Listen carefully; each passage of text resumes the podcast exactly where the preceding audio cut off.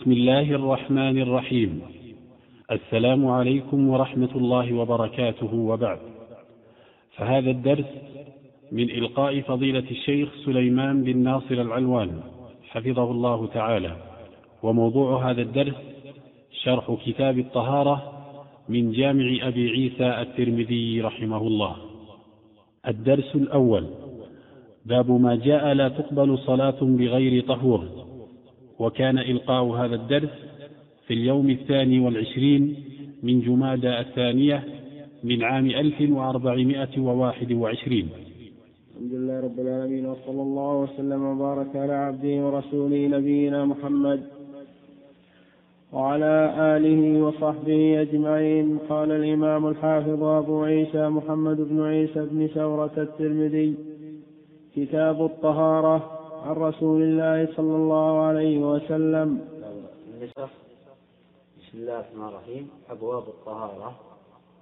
عن رسول الله صلى الله عليه وسلم نعم. باب ما جاء لا تقبل صلاة بغير طهور حدثنا قتيبة بن سعيد حدثنا أبو عوانة عن سماك بن حرب وحدثنا هناد حدثنا وكيع عن إسرائيل عن سماك عن مصعب بن سعد عن ابن عمر عن النبي صلى الله عليه وسلم قال لا تقبل صلاة بغير طهور ولا صدقة من غلول قال هناد في حديثه إلا بطهور طهور طهور وطهور قال أبو عيسى هذا الحديث أصح شيء في هذا الباب وأحسن وفي الباب عن أبي المليح عن أبيه وأبي هريرة وأنس وأبو المليح وأبو المليح بن أسامة اسمه عامر ويقال زيد بن أسامة بن عمير الهذلي. بسم الله الرحمن الرحيم. قال الإمام أبو عيسى الترمذي رحمه الله بسم الله الرحمن الرحيم أبواب الطهارة عن رسول الله صلى الله عليه وسلم تقدم الحديث عن الترمذي وعن ولادته وأنه ولد سنة تسع بعد المئتين وتوفي عن سبعين سنة عفوا عن سبعين سنة فقد توفي سنة تسع وسبعين بعد المئتين تقدم الحديث عن كتابه وعن خصائص كتابه ومميزات هذا الكتاب وأن أبا عيسى الترمذي رحمه الله تعالى قال عرضت هذا الكتاب على علماء الحجاز وعلى علماء خراسان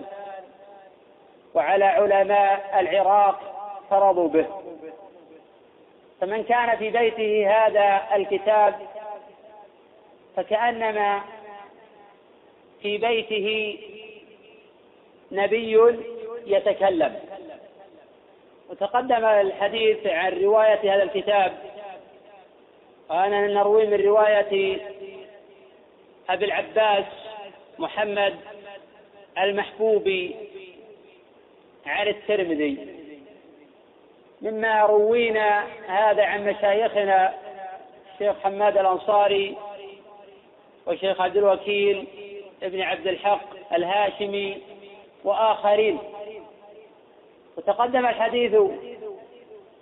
عن طريقة أبي عيسى في سياق الأسانيد وترتيبها والحكم عليها وفقهه بعد ذلك وتقدم الكلام على أن جامع أبي عيسى ينقسم إلى أربعة أقسام القسم الأول المتفق على صحته وهو ما رواه الشيخان أو تفرد به أحدهما أو رواه الترمذي ووافقه عليه غيره واتفق العلماء على صحته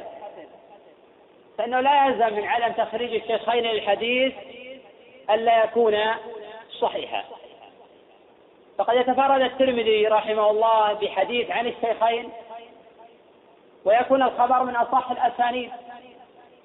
وقد يوافقه عليه أحمد وأبو داود والنسائي ونحوهم وهذا كثير في جامع أبي عيسى الترمذي رحمه الله تعالى وتقدم على ذكر بعض النماذج عن ذلك النوع الثاني مما اتفق العلماء على ضعفه كحديث كان رسول الله صلى الله عليه وسلم ياخذ من لحيته من عرضها وطولها تقدم ان هذا الخبر تفرد به عمر ابن هارون وهو ليس بشيء وقد انكر هذا حديثه هذا اكابر الحفاظ واتفقوا على ضعف هذا الخبر وان كان بعض الائمه قوى رواية عمر بن هارون إلا في هذا الحديث فإنه يضاعفها وعمر بن هارون لا يحتج به مطلقا فقد ترك الأئمة الكبار حديثه النوع الثالث مما اختلف فيها العلماء فطائفة تصحح هذا الخبر وطائفة تضاعفه والراجح صحته ولهذا أمثلة القسم الرابع مما اختلف فيه العلماء فطائفة تضاعفه وطائفة تصححه والراجح ضعفه وقد يأتي هذا في تصحيحات الترمذي أيضا فقد يصحح الترمذي حديث الراجح ضعفه فقد صحح الترمذي رحمه الله لكثير بن عبد الله والراجح ضعفه وصحح لعاصم بن عبيد الله عن عبيد الله بن ابي رافع عن ابيه في الاذان باذن الصبي وقال ابو عيسى عقده هذا حديث حسن صحيح وهذا خبر منكر وعاصم ابن عبيد الله ضعيف الحديث وقد ضعفه البخاري واحمد ويحيى وجماعه وقال الامام مالك رحمه الله شعبة يشدد في الرجال ويروي عن عاصم بن عبد الله وقال الإمام شعبة رحمه الله لو سألته عاصم بن عبد الله من بنى من مسجد البصرة لقال حدثنا فلان عن فلان عن النبي صلى الله عليه وسلم أنه بناه وكذلك بعض الزيادات التي يتفرد بها الترمذي قد يصححها وهي زيادات ضعيفة أو شاذة والعكس قد يضاعف بعض الأحاديث يخالفه غيره كما ضعف حديث عمر في الذكر بعد الأذان وقد خالفه غيره والحديث في صحيح اليوم مسلم بنفس الإسناد فنرى أن الإمام مسلم رحمه الله أورد في صحيحه واعتمده وتابعه عليه غير واحد بينما نرى أبا عيسى رحمه الله تعالى عل هذا الخبر بالاضطراب يتصور بعض الناس أن أبا عيسى عل لفظة اللهم اجعلني من التوابين واجعلني من الطاهرين والحقيقة أن أبا عيسى عل كل الحديث لم يصحح لا هذه الزيادة ولا أصل الحديث وقد تقدم الحديث عن هذه القضية وسوف نأخذها إن شاء الله تعالى عن طريق التمارين العملية في قراءة جامع أبي عيسى رحمه الله تعالى وتقدم السبب في اختيار هذا الكتاب عن غيره قال أبو عيسى رحمه الله تعالى بسم الله الرحمن الرحيم هذه طريقة الأئمة في مؤلفاتهم ومصنفاتهم ومكاتباتهم ورسائلهم يستفتحون ذلك بالبسملة اقتداء بالكتاب العزيز وتأسيا بنبينا محمد صلى الله عليه وسلم فقد كان يكاتب ملوك فارس والروم ويستفتح مكاتباته بالبسملة ففي صحيح الإمام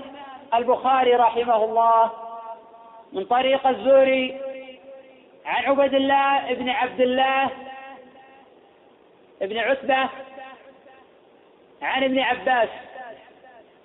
في الكتاب الذي كتب نسل إلى هرقل مع دحية قال بسم الله الرحمن الرحيم من محمد عبد الله ورسوله إلى هرقل عظيم الروم وقد ذكر الإمام القرطبي رحمه الله في تفسيره على سورة النمل على قول تعالى إنه من سليمان وإنه بسم الله الرحمن الرحيم الاتفاق على سنية البدء بالبسملة في المكاتبات والمراسلات وقد اختلف العلماء رحمه الله تعالى في كتابتها في الشعر والراجع سنية ذلك ما لم يشب الشعر هجو أو غزل أو غير ذلك من المحرمات أو المكروهات أما الشعر الذي فيه نظم لكتب المحدثين والفقهاء أو المراتي التي ليس فيها غلو ولا تجاوز للمشروع فلا بأس بكتابة البسملة في أوائلها وقد ذكر كثير من الفقهاء وبعض الشراح في هذا الموطن حديث كل أمر ذي بال لا يبدأ ببسم الله الرحمن الرحيم فهو أقطع وهذا الخبر رواه الخطيب في الجامع والسبكي في طبقات الشافعية وقد وهم من عزاه للنسائي في عمل اليوم والليلة فإن النسائي في عمل اليوم الليلة روى حديث كل أمر ذي بال لا يبدأ بالحمد ونحن نتحدث عن حديث كل أمر ذي بال لا يبدأ ببسم الله الرحمن الرحيم فهو أقطع وهذا الخبر ضعيف جدا فيه ثلاث علل الأولى الاختلاف في إسناده فقد اضطرب فيه على قرة بن عبد الرحمن تارة يروي بهذا اللفظ تارة يروي بلفظ كل أمر ذي بال هذا حديث مضطرب تارة يروي بلفظ البسمة تارة يروي بلفظ الحمدلله هذا حديث مضطرب حتى حديث الحمدلله ضعيف ولا يصح إلا مرسلا العلة الثانية ضعف قرة ابن عبد الرحمن وقد ضعفه يحيى وأحمد وجماعة العلة الثالثة تفرد به أيضا ابن الجندي وابن الجلد ليس بشيء وقد ساهمه بعض الأئمة بالوضع وغير بعيد أن يكون هذا الخبر موضوعا لكن علينا أن نفرق بين حديث كل أمر ذي بال لا يبدأ به بسم الله الرحمن الرحيم وأن هذا الخبر منكر جدا أو موضوع وبين حديث كل أمر ذي بال لا يبدأ بالحمد لله رب العالمين فإن هذا خبر رواه النسائي في عام اليوم الليلة وغيره والراجح إرساله فقد روى عقيل بن خالد وجماعة عن الزهري مرسلا ولا يصح رفعه قوله أبواب الطهارة أبواب جمع باب وأبواب خبر لمبتدأ محذوف تقديره هذه أبواب الطهارة وينسى التقدير بغير ذلك والباب هو المدخل إلى الشيء والباب هو المدخل إلى الشيء والطهارة لها معنيان الأول وهو الأصل الطهارة من أدران الشرك والبدع والفسوق وهذه الطهارة هي المقصود الأكبر فلا تصح الطهارة الأخرى إلا بتحقق هذه الطهارة من إدران الشرك ولكن تصح الطهارة الأخرى ولو وجدت بدعة لا تخرج عن الإسلام أو معصية لا يكفر بها أما مع وجود دران الشرك فلا تصح طهارته قال تعالى إنما المشركون نجس والنجاسة هنا نجاسة الشرك نجاسة معنوية وليست النجاسة حسية كما يقوله بعض أهل الظاهر هذا غلط وهو خلاف أدلة الكتاب والسنة وما عليه أكابر أئمة السلف النوع الثاني من الطهارة التطهر التطهر بالماء أو إزالة الخبث وما في معناه لأن الطهارة هي إزالة الخبث وما في معناه ومقصود أبي عيسى رحمه الله بالطهارة المعنى الثاني فإن الحديث عن أحكام المياه وأحكام الآنية وأحكام الوضوء للصلاة وأحكام التيمم وأحكام المسألة الخفين وأحكام الحيض ثم ينتقل بعد ذلك إلى أبواب الصلاة فهنا قدم أبواب الطهارة على أبواب الصلاة لأن الشرط يقدم على المشروط لأن الشرط يقدم على المشروط فالطهارة هي المدخل للصلاة فإن الصلاة لا تصح ولا بطهارة قوله عن رسول الله صلى الله عليه وسلم لأن هذا الكتاب كتاب حديثي يبحث في الآثار والأحاديث الثابتة والمختلف فيها عن رسول الله صلى الله عليه وسلم الترمذي رحمه الله في هذا الكتاب يذكر ما وقف عليه تارة يكون صحيحا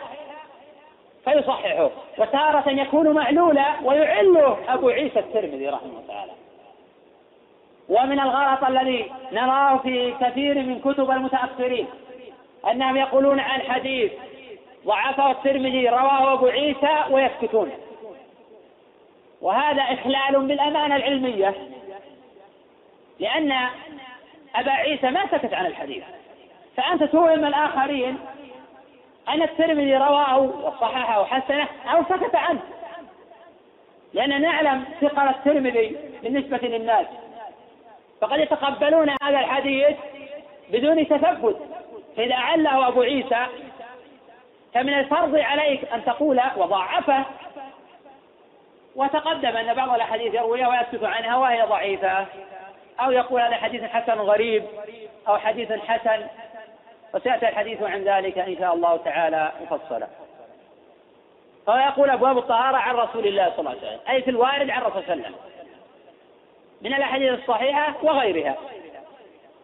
وأبو عيسى لا يقصد بذلك الاستقصاء لأننا نعلم يقينا أن أبا عيسى لم يستقصي ففي أحاديث في كتاب الطهارة لم يروها رواها البخاري أو رواها مسلم أو أبو داود أو النسائي ولكن أبا عيسى تارة يشير إلى بعض هذه الأحاديث فيقول وفي الباب عن أبي هريرة وعن أنس أو وفي الباب عن علي وعن سعد ونحو ذلك فأنت بعد ذلك تبحث عن هذه الأحاديث فقد تكون شاهدا صحيحا لحديث الباب وقد تكون مستغنية بنفسها لقوتها وتخريج الشيخين لها كما سأتي إن شاء الله تعالى ذكر في هذا الباب فإن أبا عيسى رحمه الله تعالى ذكر حديث ابن عمر وصححه وقال هو أحسن شيء في هذا الباب وهذا على نظره والذي فيه معه أصح منه وهو حديث عبد الرزاق عن معمر عن همام بن منبه عن أبي هريرة في الصحيحين أن النبي صلى الله عليه وسلم قال لا يقبل الله صلاة أحدكم إذا أحدث حتى يتوضأ قوله باب ما جاء لا تقبل صلاة بغير طهور طهور بالضم المصدر وبالفتح طهور اسم للماء المتطهر به ويجوز الفتح على المعنيين قاله غير واحد من أهل اللغة والترمذي رحمه تعالى بهذه الترجمة أخذ لفظ الحديث فإن لفظ الحديث لا تقبل صلاة بغير طهور وفي حديث شعبة عن قتادة كما أشار الترمذي عن أبي المريح عن أبيه أن النبي صلى الله عليه وسلم قال لا يقبل الله صلاة أحدكم إلا بطهور ولا يقبل صدقة من غلول رواه أبو داود وجماعة وقد أشار إلى الترمذي رحمه الله قال وفي الباب الترمذي رحمه الله تعالى بوب على عدم قبول الصلاة بغير طهور ولن يبوب على الصدقة من غلول لأن الحديث عن هذه المسألة وليس الحديث عن الصدقة من الغلول فاقتصر الترمذي رحمه تعالى في الترجمة على الشاهد من سياق الحديث ليعي الطالب مراد الترمذي ومناسبة سياق الحديث للترجمة فإن الصلاة بغير طهارة لا تقبل بالاتفاق فلو أجنب وتوضأ ولم يغتسل لم تصح صلاته بالاتفاق ولو أحدث وصلى بدون وضوء أو تيمم وهو قادر على الماء لم تصح صلاته بالاتفاق فإذا عجز عن الماء وتيمم صحت صلاته في أصح قولي العلماء وقد نقل بعض العلماء في هذه القضية الاتفاق أيضا لكن في من خالف وخلاف شاذ لأن الأدلة في ذلك ثابتة والآية القرآنية صريحة قوله حدثنا قتيبة بن سعيد الثقفي مولاهم ثقة ثبت وقد خرج له الستة واتفق العلماء رحمه الله تعالى على توثيقه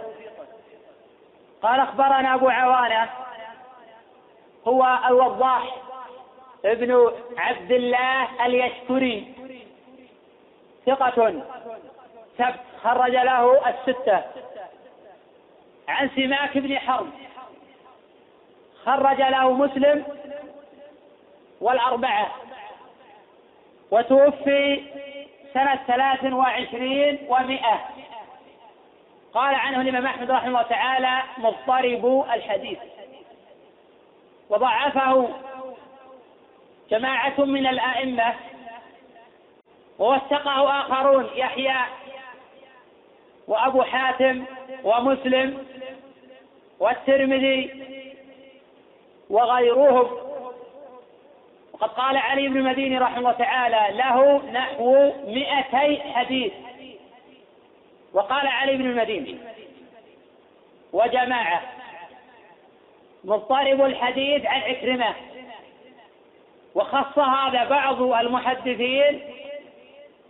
فيما رواه عن عكرمة في التفسير والصحيح أن سماك بن حرب صدوق إلا فيما رواه عن عكرمة مطلقا فإنه مضطرب وقد ذكر بعض أهل العلم أن رواية سماك عن عكرمة مقبولة فيما رواه عن سماك أصحابه المتقدمون فيتحصل عندنا في سمات أربعة مذاهب المذهب الأول الضعف مطلقا المذهب الثاني القبول مطلقا المذهب الثالث ضعف مروياته عن عكرمة في التفسير المذهب الرابع ضعف مروياته عن عكرمة مطلقة ويمكن من الخامس وهو ضعف مروياته عن عكرمة إلا فيما رواه عنه قدامى من أصحابه إذا خمسة مذاهب في عكرمة قد قال بكل قول جماعة من أهل العلم والصحيح من ذلك بعد البحث في أحاديث سماك وتتبعها والنظر في كلام أئمة الشان أن سماك بن حرب يضطرب في الأحاديث يضطرب في أحاديثه عن عكرمة ويتفرد عنه بما لا يشبه أحاديث الثقات فهو ضعيف عن عكرمة مطلقة ولو روى عنه القدامى من أصحابه وقد قال الإمام أحمد رحمه الله تعالى في حديث رواه سماك عن عكرمة ورواه عن سماك جمع كثير من أصحاب القدامى في حديث إن الماء لا يجنب قال اتقهي فإنه من رواية سماك فعله الإمام أحمد رحمه الله تعالى وقد روى عن سماك القدامى من أصحابه ولا زال كابر المحدثين يتقون أحاديث سماك عن عكرمة قوله حاء أي انتقال من إسناد إلى آخر أي انتقال من إسناد إلى آخر وقيل من التحويل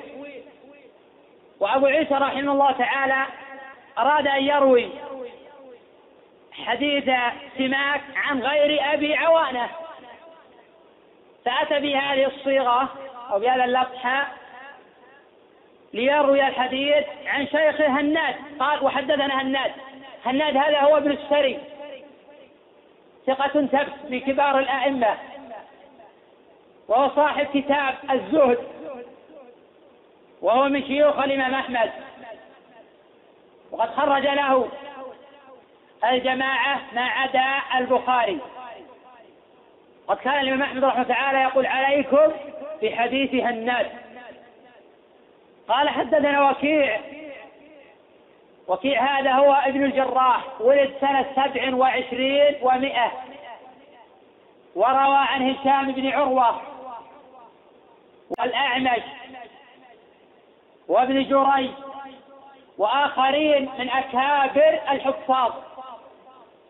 وقد اتفق المحدثون على توثيق وكيع وقد قال عنه الإمام أحمد رحمه الله حسبك بشهادته شهادة ما رأيت أحدا أحفظ للحديث ولا أضبط من وكيع ما رأيت أحدا أحفظ للحديث ولا أضبط من وكيع وعلى ما أتى الله جل وعلا وكيعا من الحفظ والضبط أتاه الله جل وعلا عبادة وزهدا فقد كان يصوم الدهر كله ويختم القرآن كل ليلة وحين ذكر هذه الحكاية الذهبي في سيارة أعلام النبلاء نقد وقيعا بذلك لأن النبي صلى الله عليه وسلم قال أصل صيام صيام داود كان يصوم يوما ويفطر يوما كما في الصحيحين وما كان النبي صلى الله عليه وسلم يصوم الدار كله ولا كان يختم القرآن كل ليلة وخير الهدي هدي رسول الله صلى الله عليه وسلم وعلى جلالة وكيع وعلى زهده وعلى علمه إلا أنه كان يترخص في النبيذ وكان يقول هو أحل عندي من ماء الفرات وقد اعتذر بعض الأئمة عن وكيع بأنه يشرب النبيذ قبل أن يتخمر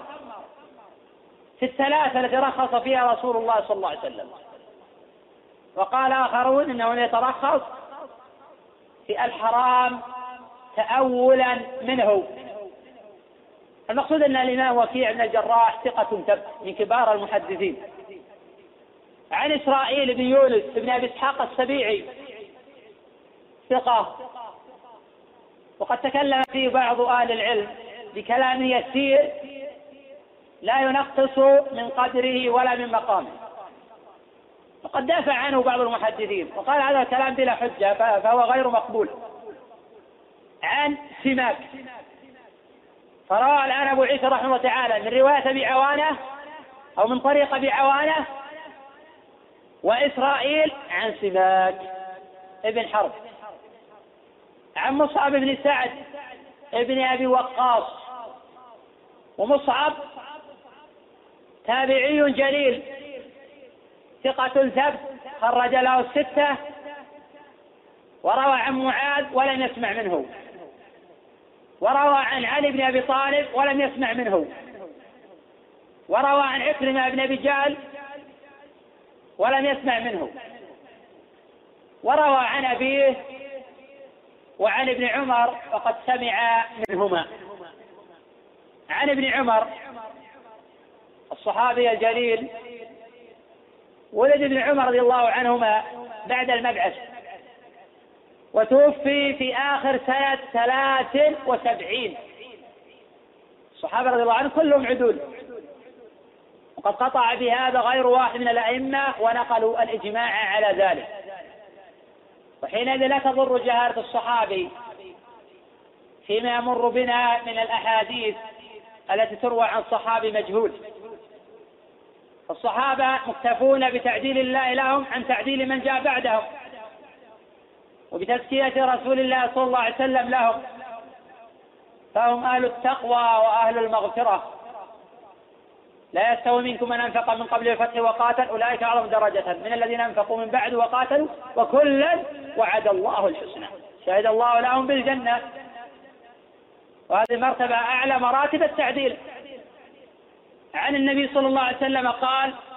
لا تقبل صلاة بغير طهور ويجوز طهور كما تقدم وقد أجمع العلماء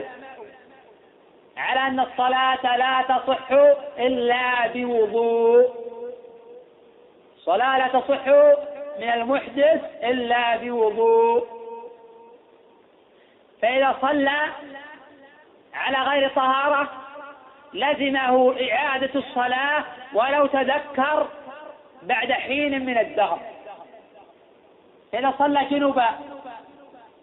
وتذكر فيما بعد لزمه إعادة الصلاة إجماعا وإذا صلى محدثا وتذكر فيما بعد أو تذكر في أثناء الصلاة لزمه قطع الصلاة والوضوء وبدء الصلاة من جديد فإن الصلاة لا تقبل إلا بوضوء لا يقبل الله صلاة أحدكم إذا أحدث حتى يتوضأ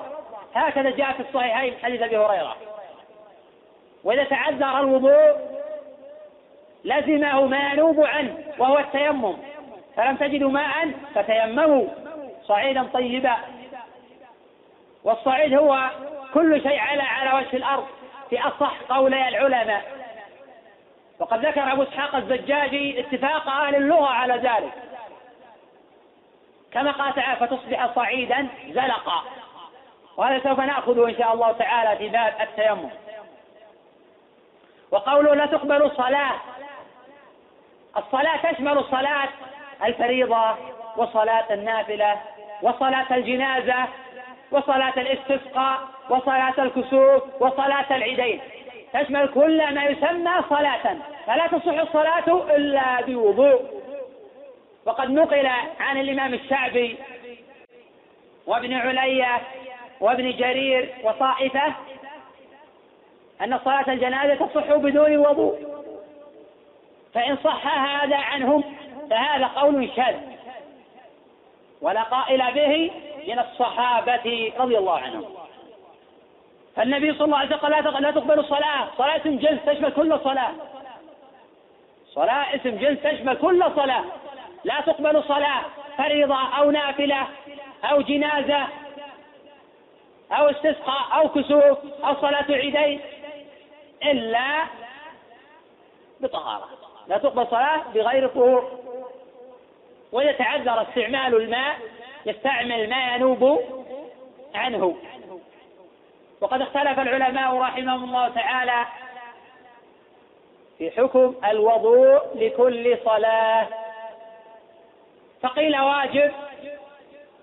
ولو بغير حدث لقول الله جل وعلا يا أيها الذين آمنوا إذا قمتم إلى الصلاة فاغسلوا وجوهكم وهذا الأمر قد قال به طوائف من الفقهاء السابقين وبعد ذلك كاد يندرس هذا المذهب فإن الأحاديث صريحة في عدم الوجوب وأن الأمر بالوجوب لمن كان محدثا وأما من كان غير محدث فلا يجب عليها الوضوء لكل صلاة ولكن يستحب وقد نقل بعض أهل العلم الاتفاق على الاستحباب فيما إذا وجد السبب أما التعبد بتكرار الوضوء إذا فرغ من الوضوء عاد الوضوء مرة أخرى يتعبد الله بذلك أو يتعبد لله بذلك فهذا بدعة ولا أصل له إذا التعبد بتكرار الوضوء إذا وجد السبب إذا وجد السبب واقتضى الموجب للتكرار فلو توضأ لقراءة القرآن في الضحى ثم جاء وقت الصلاة يشرع أن يتوضأ للصلاة لوجود السبب أما لو توضأ للصلاة ثم لما فرغ عاد الوضوء ثانية للصلاة نفسها فهذا غلط لقد توضأت للصلاة فلم يوجد سبب إذا وجد سبب شرع إعادة الوضوء إذا ما وجد سبب فلا يشرع إعادة الوضوء وأما حديث من توضأ على طهر فله عشر حسنات فهذا الحديث رواه ابن ماجه وهو حديث منكر الظاهر أنه من رواية عبد الرحمن بن زياد بن أنعم الإفريقي وهو ليس بشيء قوله ولا صدقة من غلول معطوفة على الصلاه والصلاة نائب فاعل أو معطوف على مرفوع مرفوع أي لا تقبل الصدقة مما غله الإنسان والغلول هو الأخذ من الغنيمة قبل قسمتها ويطلق الغلول ويطلق الغلول على الخيانة وعلى السرقة وعلى الخداع وسرقة أموال الناس خفية فإن الصدقة من الغلول غير مقبولة الصدقة من السرقة غير مقبولة الصدقة من الربا ومن الشيء الحرام غير مقبولة فإن الله طيب ولا يقبل إلا طيبا وهذا الماء خبيث فلا يقبله الله جل وعلا وفي صحيح الإمام مسلم من رواية ابن كيسان عن جرير بن حزم عن أبي هريرة أن النبي صلى الله عليه وسلم قال إن الله طيب ولا يقبل إلا طيبا وإن الله أمر المؤمنين بما أمر به المرسلين الحديث والصدقة بالمال الحرام على قسمين القسم الأول أن يسرق ليتصدق به أو يسرق فينفقه على نفسه فهذا عمل مرذول غير مقبول ولا يصح بالإجماع ولا تقبل صدقته ولا يتخيل الإنسان ويلبس عليه الشيطان أنه يسرق ليتصدق فيؤجر على الصدقة ويأتم بالسرقة فهذا يكافئ هذا هذا من تلاعب الشيطان ببعض الجهال فإن الصدقة غير مقبولة أصلا لأنها من مال الحرام فعليك وزر الصدقة وعليك وزر التقرب بالحرام فإن الله طيب ولا يقبل هذا الخبيث النوع الثاني أن يأخذ المال من الغنيمة ثم يتصدق به على الغير فبعض أهل العلم يفصل في هذه القضية بعض أهل العلم يقول تبرى ذمته إذا أخرج هذه الصدقة بنية التخلص منها ولكن عليه إثم السرقة وليس إثمه بمنزلة إثم الأول وهذا مروي عن طائفة من أكابر أهل العلم فإنهم قالوا ينفق هذا المال بنية التخلص منه ولكن ينبغي تقييد ذلك إذا عجز أن يرجعه إلى أصحابه أما إذا كان قادرا أن يرجع إلى أصحابه فهذا فرض عليه وقال بعض أهل العلم في المسألة تفصيل إذا أخذ الماء من الغنيمة أو سرقه فإن قدر أن يعيده إلى أصحابه فهذا فرض عليه ما لم يترتب على ذلك منكر أكبر وإن عجز فهو يخرجه بنية التخلص منه لمصالح المسلمين العامة أو الخاصة على الصحيح وعليه اسم سرقته ولكن لعل التوبة فيما بعد تجب ما قبله أو لحسن توبته كفر الله عنه سيئاته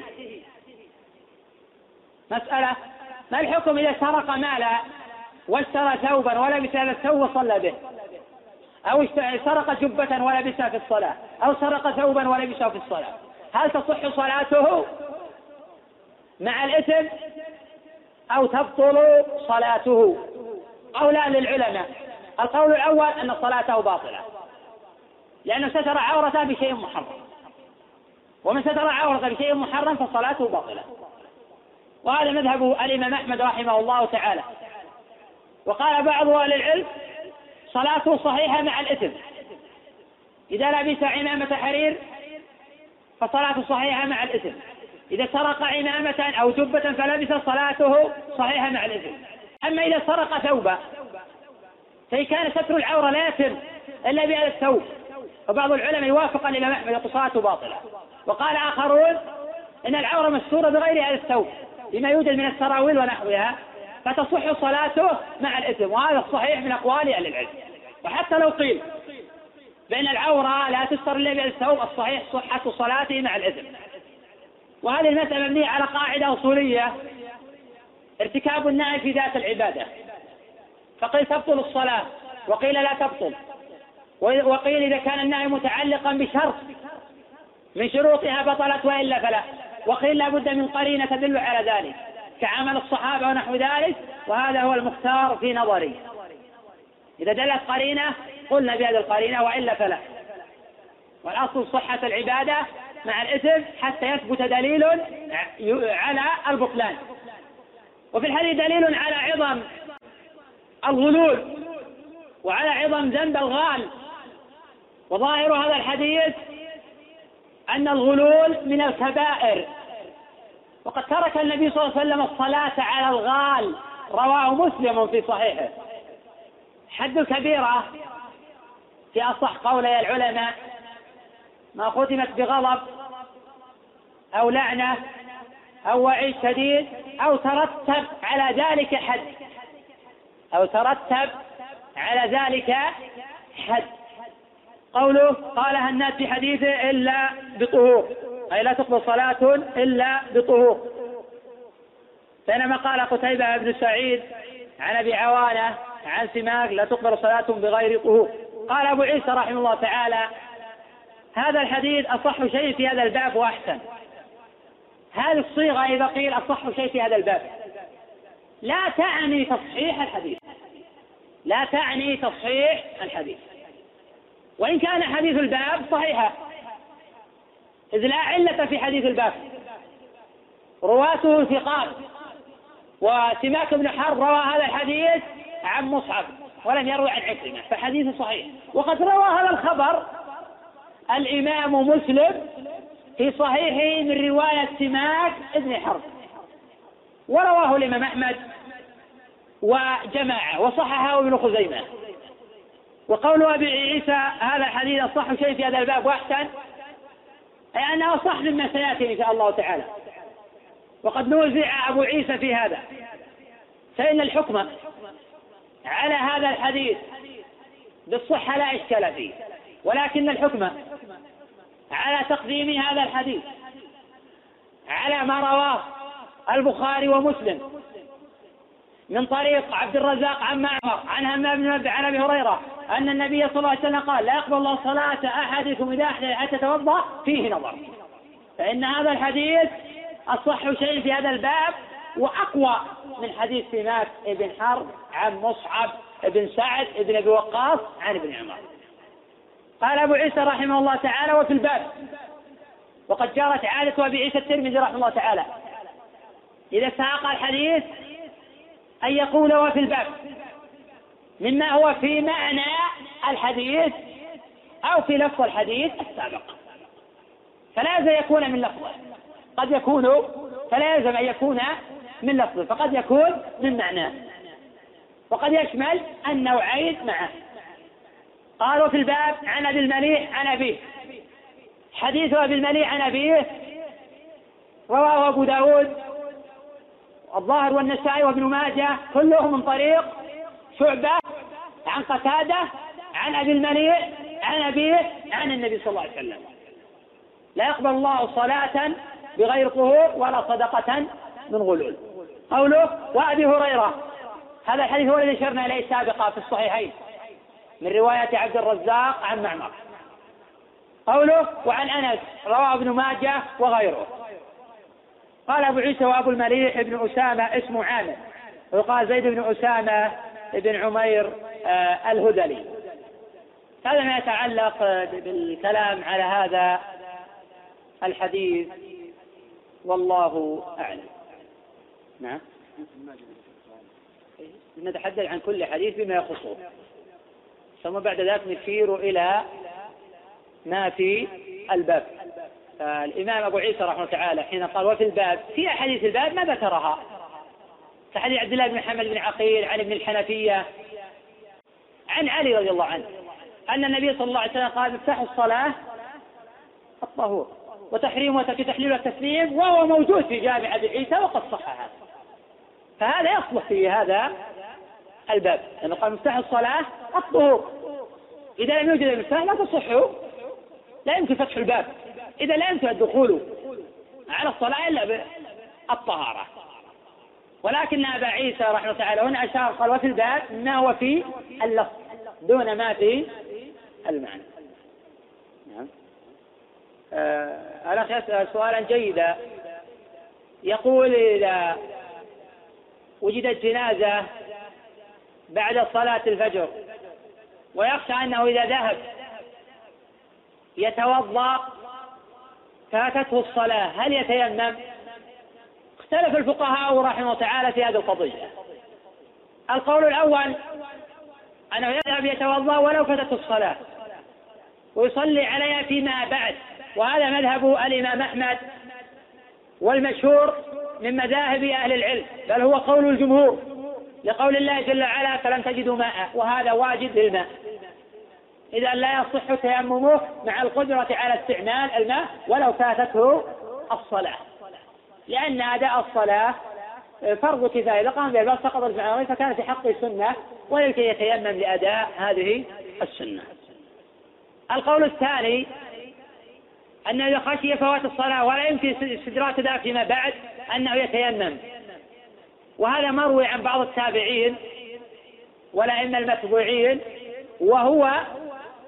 اختيار شيخ الإسلام ابن تيمية رحمه الله تعالى ويعلل بذلك شيخ الإسلام رحمه الله تعالى بأن المصلحة تقتضي أن يتيمم لأنه لو ذهب يتوضأ لفتته الصلاة وتحصيل أداء الصلاة مقدم على تحصيل الماء لوجود البديل وهذا التعليل جيد التي يشكل عليها الآية فلم تجدوا ماء ما دام واجدا للماء فيجب عليه الوضوء به وابن تيمية يفرض هذا في كل شيء حتى يقول رحمه الله تعالى في الجمعة إذا دخل في الجمعة قبل أن يدخل وأحدث ويخشى أنه إذا ذهب يتوضأ فاتته صلاة الجمعة يقول يتوضأ يتيمم وهو في مكانه يتيمم وهو في مكانه حتى يدرك صلاة الجمعة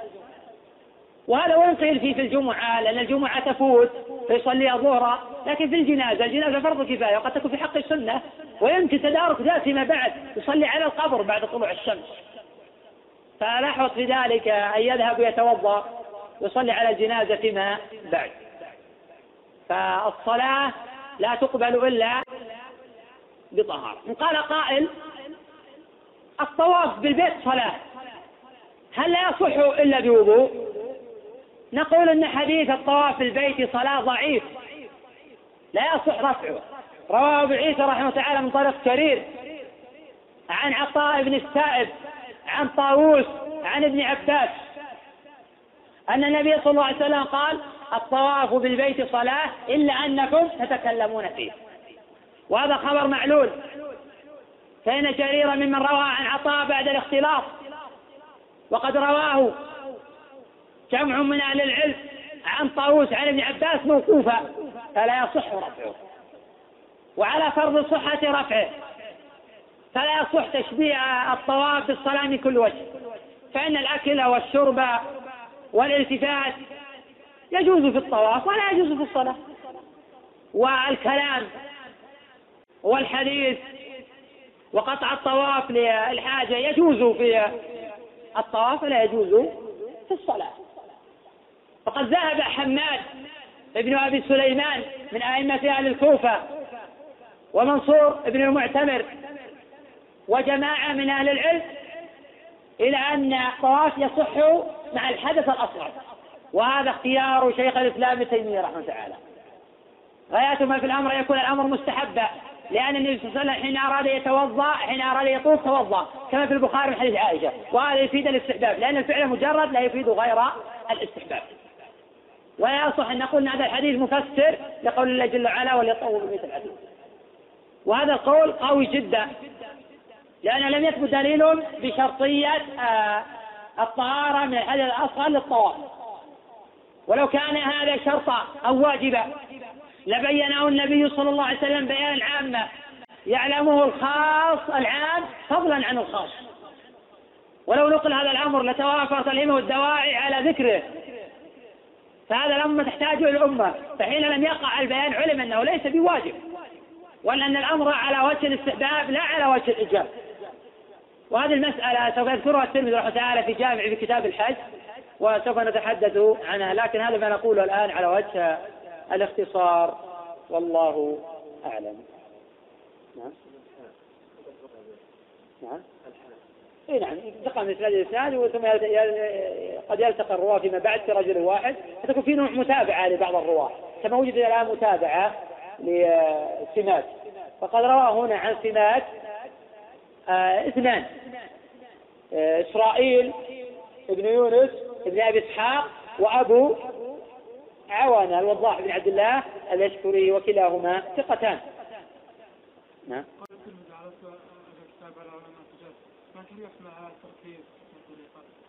هو الترمذي يقول عرضت على علماء الحجاز وعلى علماء آه، العراق وعلى علماء خراسان فرضوا به ليس المراد أن رضوا رضب في كل شيء فيه تقدم أن فيها أحاديث منكرة وضحها الترمذي لكن رضب طريقة الترمذي يروي الحديث وأن ينكره وليس معنى يوافقونه على كل حديث كما يتخيل لذلك بعض الشراح حين ذكر هذه الحكاية قال هذا دليل على مسكة أن يكون صحيحا هذا غير صحيح لكن رضوا طريقته وترتيبه وعرضه للمسائل وعرضه لأقوال الفقهاء وبيانه لبعض الأحاديث وما صح الترمذي ويخالفونه هذا رأيه واجتهاده هذا رأيه واجتهاده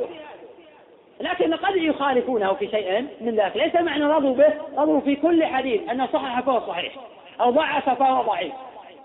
هذا غير صحيح ولا يمكن أيضا بعلماء أهل الحجاز وعلماء فرصة وعلماء أن يقولوا بذلك في أحاديث يخالفونه في يوسف نذكر إن شاء الله جل وعلا ما يخالف في ذلك كما بدأنا الآن في أول حديث نذكره خالفنا أبا عيسى رحمه الله تعالى في قوله بأن هذا الحديث هو أصح حديث في الباب فحديث أبي هريرة أصح منه وأجود وأقوى رواه وأوثق آه، رواه وأشهر أيضا الأخ يقول هناك شخص يرابي واجتمعت عنده أموال كثيرة من الربا ثم تاب إلى الله جل وعلا هل يأخذ كل هذه الأموال باعتبار أنه تاب بعد كسبها أو أنه يأخذ من ماله ما دخل به والباقي يدعه في هذه المسألة قولان لأهل العلم القول الأول قول الأئمة الأربعة وأكابر أهل العلم من التابعين والأئمة المتبوعين أنه لا يأخذ من هذه الأموال إلا ما دخل به والباقي يتخلص منه قيل يدعو لأهل الربا وقيل لا لا يدعو لأهل الربا يتخلص منه بأي طريقة وأصحاب هذا القول يحتجون بقول الله جل وعلا فلكم رؤوس أموالكم لا تظلمون ولا تظلمون لكم رؤوس أموالكم مما دخلتم به ويحتجون بقول الله جل وعلا يا الذين اتقوا الله وذروا ما بقي من الربا ما وجد من الربا يجب اتقاءه والبعد عنه والتخلص منه بأي طريقة القول الثاني وهو رأي لأبي العباس بن تيمية رحمه تعالى ذكره في تفسير آيات أشكلت أنه يأخذ كل المال الذي اكتسبه قبل التوبة والمال الجاري من الربا يأخذ رأس ماله ولو كان رأس المال آه، من أصل الربا ويدع ما جرى في الربا في هذه اللحظة فإذا اكتسب مئة مليون من الربا فهي له وعنده الآن عشرة ملايين سارية المفعول في الربا فيأخذ أصل المال اللي دخل فيه في هذه المعاملة ويدع ما كان عن طريق الربا وقواه شيخ الاسلام رحمه الله تعالى في تفسير آية اشكلت وقال على قوله تعالى يا ايها الذين اتقوا الله وذروا ما بقي من الربا ما بقي مما هو جاري الان وقوله تعالى فان تبتم فلكم رؤوس اموالكم رؤوس اموالكم التي دخلتم بها الان واما التي في ايديكم فهي حلال لكم فهي حلال لكم وهذا القول قوي وليس هناك من الادله ما يمنعه ويعين أهل المعاصي على التوبة وإذا تاب الإنسان بالإمكان فيما بعد يتخلص من كثير من هذه الأموال بالصدقة بنية التخلص والتقرب إلى الله جل وعلا بما أمكن لكن لو بادأنا أصحاب البنوك وأصحاب الربا بالقول الأول ربما يتعذر توبتهم لأن الإيمان قليل ليس كإيمان الصحابة الذي ينخلع الرجل من ماله وكل شيء ولا يبالي توبة لله الآن الإيمان ضعيف في مغريات وفي أشياء شهوات وفي عوائق تحول بينه وبين التوبة من قران السوء وحزب الشيطان ونحو ذلك فحينئذ نأمر بالتوبة ثم بعد ذلك إذا حسن التوبة نأمر بالصدقات ونحو ذلك والعلم عند الله يكفي هذا بسم الله الرحمن الرحيم السلام عليكم ورحمة الله وبركاته وبعد فهذا الدرس من إلقاء فضيلة الشيخ سليمان بن ناصر العلوان حفظه الله تعالى وموضوع هذا الدرس شرح كتاب الطهارة من جامع أبي عيسى الترمذي رحمه الله الدرس الثاني باب ما جاء في فضل الطهور وكان إلقاء هذا الدرس في اليوم الخامس والعشرين من جمادى الثانية من عام 1421 الحمد لله رب العالمين وصلى الله وسلم وبارك على عبده ورسوله نبينا محمد وعلى آله وصحبه أجمعين قال الإمام الحافظ أبو عيسى الترمذي رحمه الله تعالى باب ما جاء في فضل الطهور حدثنا إسحاق بن موسى الأنصاري قال حدثنا معن بن عيسى قال حدثنا مالك بن أنس حاء وحدث تحويلا انتقال وتحول من إسناد إلى آخر نعم عفى الله عنك حاء وحدثنا سعيد أو حدثنا قتيبة عن مالك عن سهيل بن أبي صالح عن أبي عن أبي هريرة قال قال رسول الله صلى الله عليه وسلم إذا توضأ العبد المسلم أو المؤمن فغسل وجهه خرجت من وجهه كل خطيئة نظر إليها بعينيه مع الماء أو مع آخر قطر الماء أو نحو هذا وإذا غسل يديه خرجت من يديه كل خطيئة بطشتها يداه مع الماء أو مع آخر قطر الماء حتى يخرج نقيا من الذنوب قال أبو عيسى هذا حديث حسن صحيح وهو حديث مالك عن سهيل عن أبيه عن أبي هريرة وأبو صالح والد سهيل هو أبو صالح السمان واسمه ذكوان وأبو هريرة اختلف في اسمه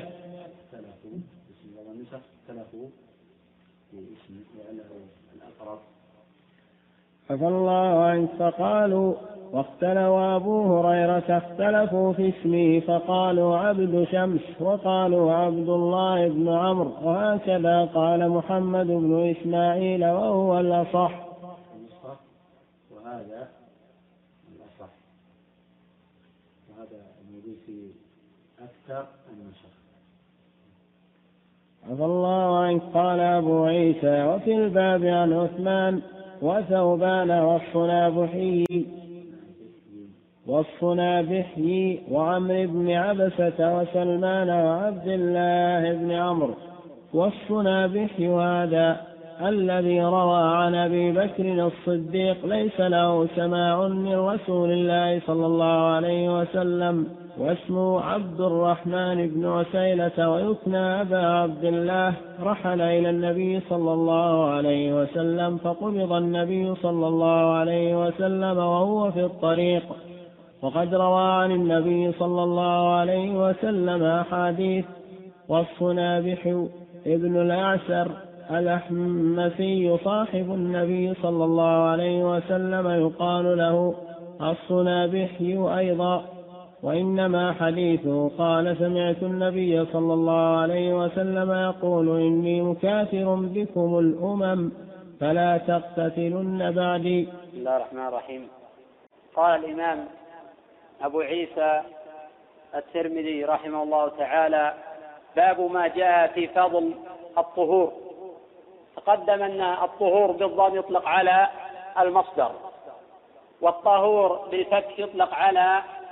الفعل وأن بعض أهل اللغة قال بجواز الأمرين والمعنى من هذا الباب باب ما جاء من الآثار أو باب ما جاء من الأحاديث والآثار في فضل الوضوء وقد استفتح الإمام أبو عيسى رحمه الله تعالى هذا الباب في حديث أبي هريرة أن النبي صلى الله عليه وسلم قال إذا توضأ العبد المسلم أو المؤمن فغسل وجهه إلى آخره وهذا الخبر من أفراد مسلم وسيأتي وأما الإمام البخاري رحمه الله تعالى فحين قال في صحيحه باب فضل الوضوء أورد حديث سعيد بن أبي هلال عن نعيم المجمري عن أبي هريرة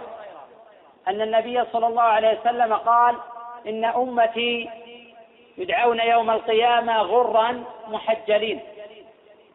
فمن استطاع منكم أن يطيل غرته فليفعل وهذا الحديث أصح من حديث الباب إلا أن حديث الباب أصرح في المقصود وأوضح معنى حيث ترتب التكفير على كل فرض من فروض الوضوء بينما حديث ابي هريره في الصحيحين ان حديث سعيد بن هلال السابق رواه مسلم ايضا من طريق سعيد بن ابي هلال عن نعيم المجمري عن ابي هريره ان امتي يدعون يوم القيامه غرا محجلين من اثار الوضوء جاء هذا الحديث عاما والمقصود بالوضوء الوضوء الشرعي فإن الوضوء يطلق عند بعض الفقهاء على الوضوء اللغوي الذي هو غسل اليدين وقد ذكر شيخ الاسلام ابن تيميه رحمه الله تعالى في الفتاوى ان الوضوء اذا اطلق لا يقصد به الا الوضوء المشروع الذي جاء في الكتاب والسنه اما اطلاق الوضوء على غسل اليدين فلا اصل له شرعا وانما هو يطلق على غسل اليدين في لغة اليهود القائلون بأن الوضوء يطلق على غسل اليدين استدلوا بحديث سلمان إن من بركة الوضوء إن من بركة الطعام الوضوء قبله والوضوء بعده وقد ذكر غير واحد من فقهاء أهل الإسلام أن المقصود بالوضوء هنا هو غسل اليدين بيد أن هذا الحديث منكر ولا يصح فحينئذ لا تقوم به حجة ثانيا الأحاديث الثابتة عن رسول الله صلى الله عليه وسلم لم يرد في شيء منها إطلاق الوضوء على غسل اليدين فهي متفقة على إطلاق الوضوء على الوضوء الشرعي المذكور في قوله تعالى يا الذين إذا قمتم إلى الصلاة فاغسلوا وجوهكم إلى آخر الآية والأحاديث الواردة في فضل الوضوء متواترة وحين أورد الإمام أبو عيسى الترمذي حديث أبي هريرة أشار قال وفي الباب إلا أنه رحمه الله تعالى لم يشر إلى حديث أبي هريرة المتفق على صحته ولا يمكن أن يقال إن أبا عيسى يرى ضعفه لأن الترمذي لم يشترط وفي الباب الصحة فقد ذكر في الباب قال وصفنا بحي وهو حديث معلول كما سيأتي إن شاء الله الحديث عنه وحينئذ يمكن أن يقال لعله لم يقف عليه وهذا فيه نظر أيضا وأحسن ما يقال إن أبا عيسى رحمه تعالى لا يقصد إذا قال في الباب الحصر يشير إلى حديثين ثلاثة حديث أربعة أحاديث وهو يحفظ أكثر من ذلك والإمام أبو عيسى الترمذي رحمه تعالى قدم هنا باب ما جاء في فضل الطهور على صفة هذا الطهور ليتحفز المسلم حين يعرف فضل الطهور إلى أن يضع الطهور مواضعه ويحسنه ويتقنه ويتطلع فيما بعد إلى هذا الطهور ما هو حتى إذا قرأ عنه أتقنه وضبطه لأنه عرف فضله مسبقا فإن الإنسان إذا عرف فضل الشيء اجتهد في تحصيله وإتقانه لكن تعلمون أن الأحاديث الواردة في فضل الطهور لمن وضع موضعه وليس هذا الفضل لكل أحد حتى ولو لم يسبغ الوضوء على وجه المشروع أو ترك غسل العقبين أو بعض اليدين غير أن حديث أبي هريرة يفيد حديث الباب كما سيأتي أن من أدى الفروض وترك المستحبات دخل في الفضل أن اقتصر في هذا الحديث على ذكر الفروض ولم يذكر المستحبات هذا مما يدل أو مما يستفاد من ظاهر هذا الخبر وإن كان هذا الخبر أيضا ما ذكر في مسح الرأس لكن هذا جاء في رواية بحي قوله أي أبو عيسى رحمه الله تعالى قال أبو عيسى حدثنا إسحاق بن موسى الأنصاري وهذا الخطمي وليس في رجال التقريب وليس في رجال التقريب أحد بهذا الاسم سواه فإذا قيل حدثنا إسحاق ابن موسى الأنصاري فلا يمكن أن يرد غيره وقد وثقه النسائي وأبو حاتم وخرج له مسلم والترمذي والنسائي وتارة يقول الترمذي رحمه الله تعالى حدثنا الأنصاري والمقصود به إسحاق ابن موسى وهو ثقة وهو من أعلام أهل السنة المناوئين لأهل البدع غير أن هذا لا علاقة له لا علاقة له بضبط الراوي وحفظه وإتقانه ولا بالقبول والرد إنما العبرة في مجال علم الرجال في الحفظ والضبط والعدالة ونحو ذلك قال حدثنا معن بن عيسى القزاز الأشجعي مولاهم وهو من رجال الستة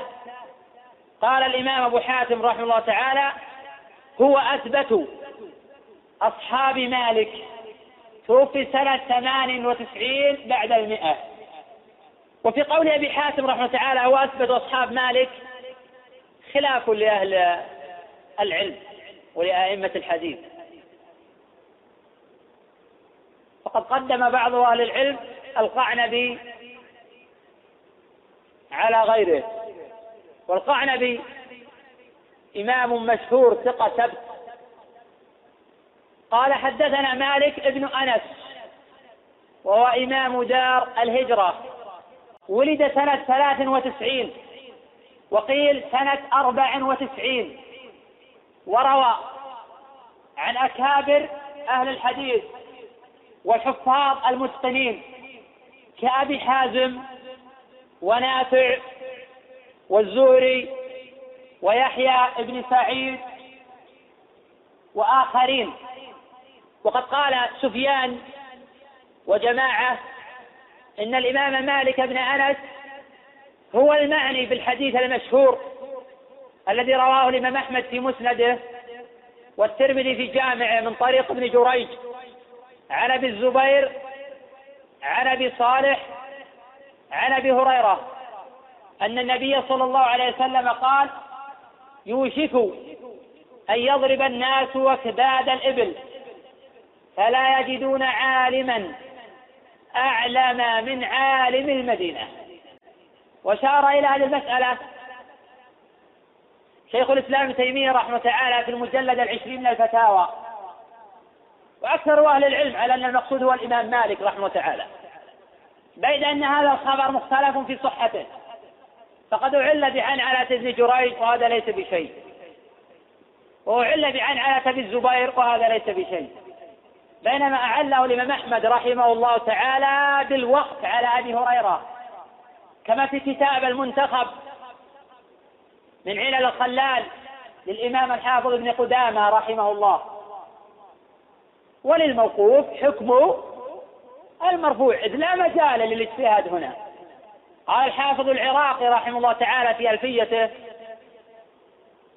وما أتى عن صاحب بحيث لا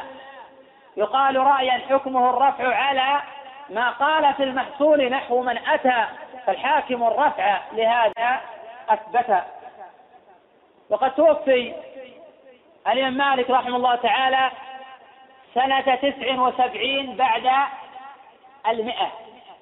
ومن أجل تلاميذ القزاز كما تقدم هنا عبد الله بن وهب ويحيى والقعنبي والشافعي وغيرهم حاء انتقال من إسناد إلى إسناد آخر لأن الترمذي رحمه الله تعالى رواه من طريق الإمام مالك عن غير القزاز وقد روى عن طريق قتيبة ثقة ثبت قال وحدثنا قتيبة هو ابن سعيد ثقة ثبت تقدم أنهم رجال الجماعة وهو من كبار تلاميذ الإمام مالك ومن أحفظهم وأضبطهم لما يروي عن مالك عن سهيل بن أبي صالح سهيل بن أبي صالح تكلم فيه الإمام يحيى بن معين وقال عن أهل الحديث بأنهم يتقون حديثه وسئل الإمام أبو حاتم رحمه الله تعالى عن سهيل بن أبي صالح والعلاء بن عبد الرحمن فقال حديثهما قريب من السواء وليس حديثهما بحجة كان ما وثق سهيلا أكابر المحدثين وجاء عن يحيى بأنه وثقه وحين سئل الإمام النسائي رحمه الله تعالى عن إعراض البخاري عنه قال لا أعلم له عذرا لأن البخاري رحمه الله تعالى أعرض عن سهيل وحين سئل الإمام النسائي عن إعراض البخاري عن سهيل قال لا أعلم له عذرا وكان إذا جاء ذكر سهيل على لسان النسائي رحمه تعالى قال هو والله خير من أبي اليمان ومن ابن بكير ويذكر جماعة وسئل الإمام الدار قطني رحمه الله تعالى عن عذر البخاري في عدم التخريج لسهيل قال لا أعلم له عذرا سئل الإمام الدار قطني رحمه تعالى عن عذر البخاري في عدم التخريج لسهيل قال لا أعلم له عذرا الإمام البخاري رحمه تعالى أعرض عن مرويات سهيل وقد خرج لمن دون سهيل كفليح بن سليمان كإسماعيل إسماعيل بن أبي أويس وكعبد الرحمن بن عبد الله بن دينار وكابن بكير وكخالد بن مخرد القطواني وخرج من شريك بن عبد الله بن ابي نمر وليس هو باقوى من سهيل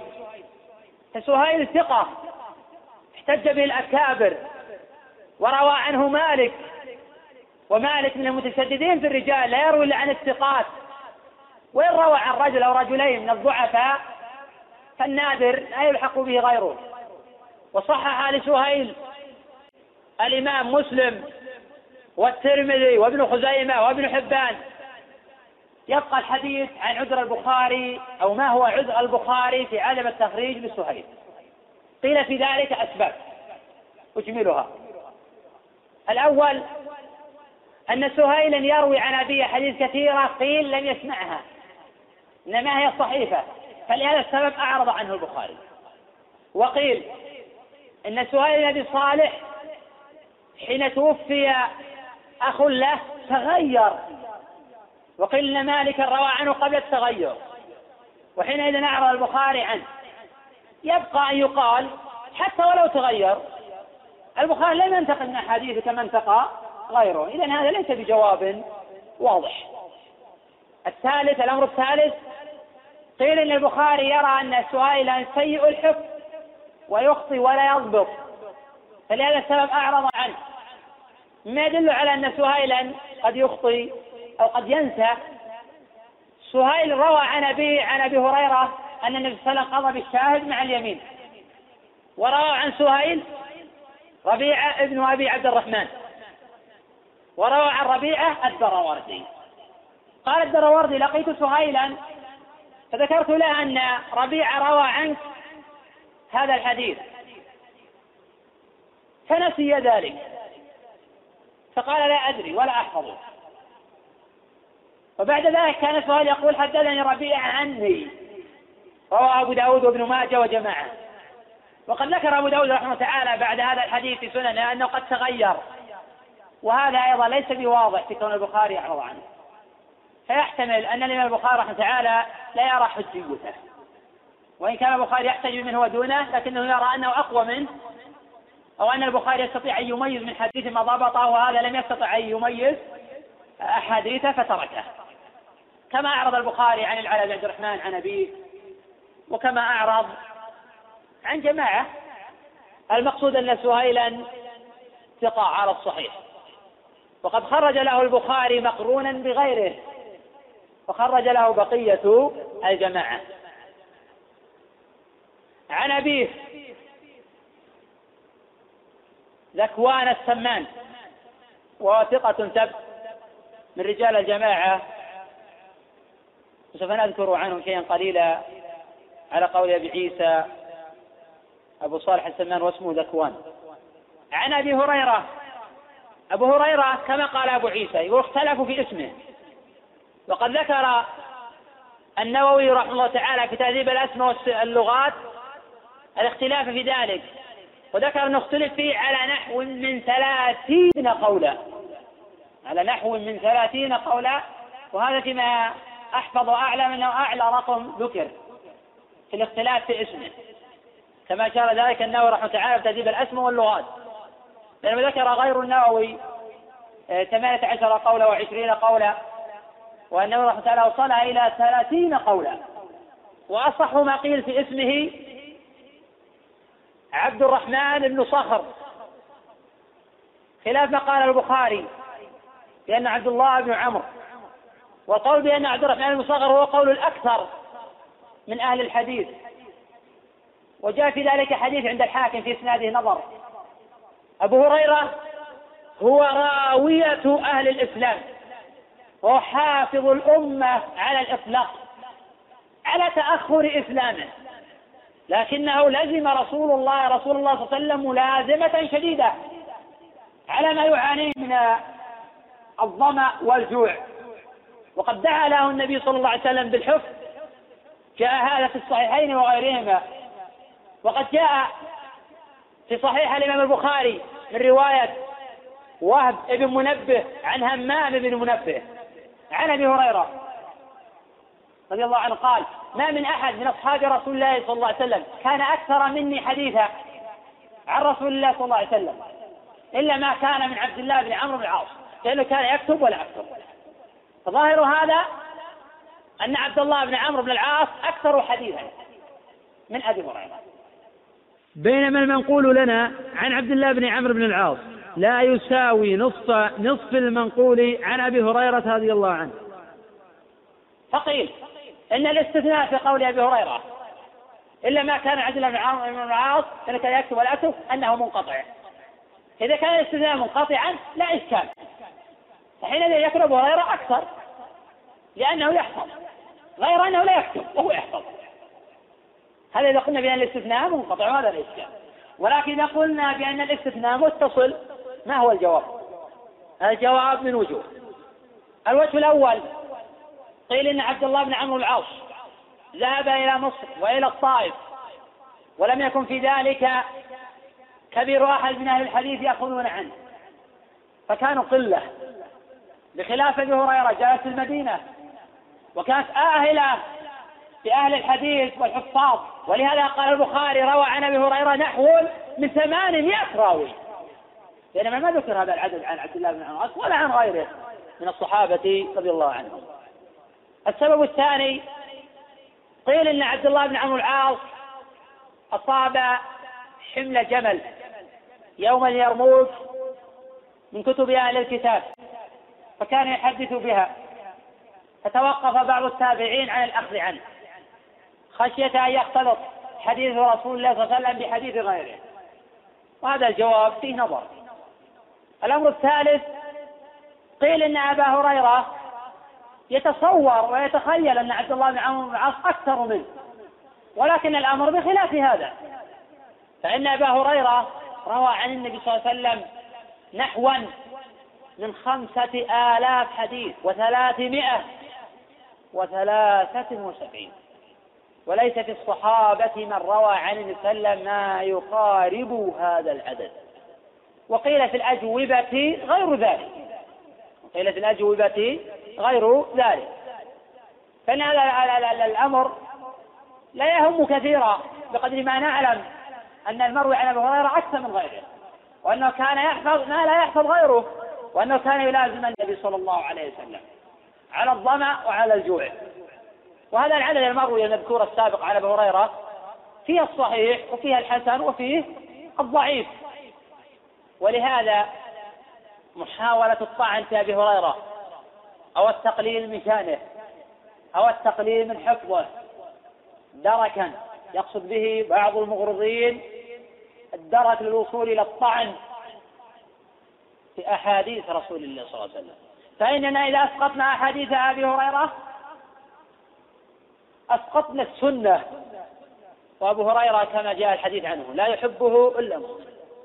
فقد سأل النبي صلى الله عليه وسلم يدعو له أن يحبب إلى المؤمنين ويحبب المؤمنين إليه فلا يحبه إلا مؤمن ولا يبغضه إلا من في قلبه مرض نسأل الله السلامة والعافية والحديث السابق في صحيح الإمام مسلم وقد توفي أبو هريرة رضي الله عنه قيل سنة سبع وخمسين وقيل سنة تسع وخمسين قال قال رسول الله صلى الله عليه وسلم هذا من الحديث سمى المرفوع إلى النبي صلى الله عليه وسلم قال أبو هريرة قال رسول الله وقال ابن عمر قال رسول الله سمى هذا الحديث مرفوعا والقول المنسوب إلى الصحابي سمى موقوفا وإلى التابع سمى مقطوعة وهناك فرق بين المقطوع والمنقطع المقطوع من متعلقات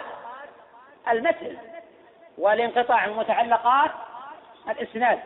قوله إذا توضأ العبد المسلم والمؤمن هذا شك من الراوي وإذا أفرد المسلم عن المؤمن دخل الإيمان في الإسلام وإذا جمع افترقا فغسل وجهه بدأ بالوجه لأنه أول فروض الوضوء لأن غسل اليدين إلى الكوعين من سنن الوضوء وليس من الواجبات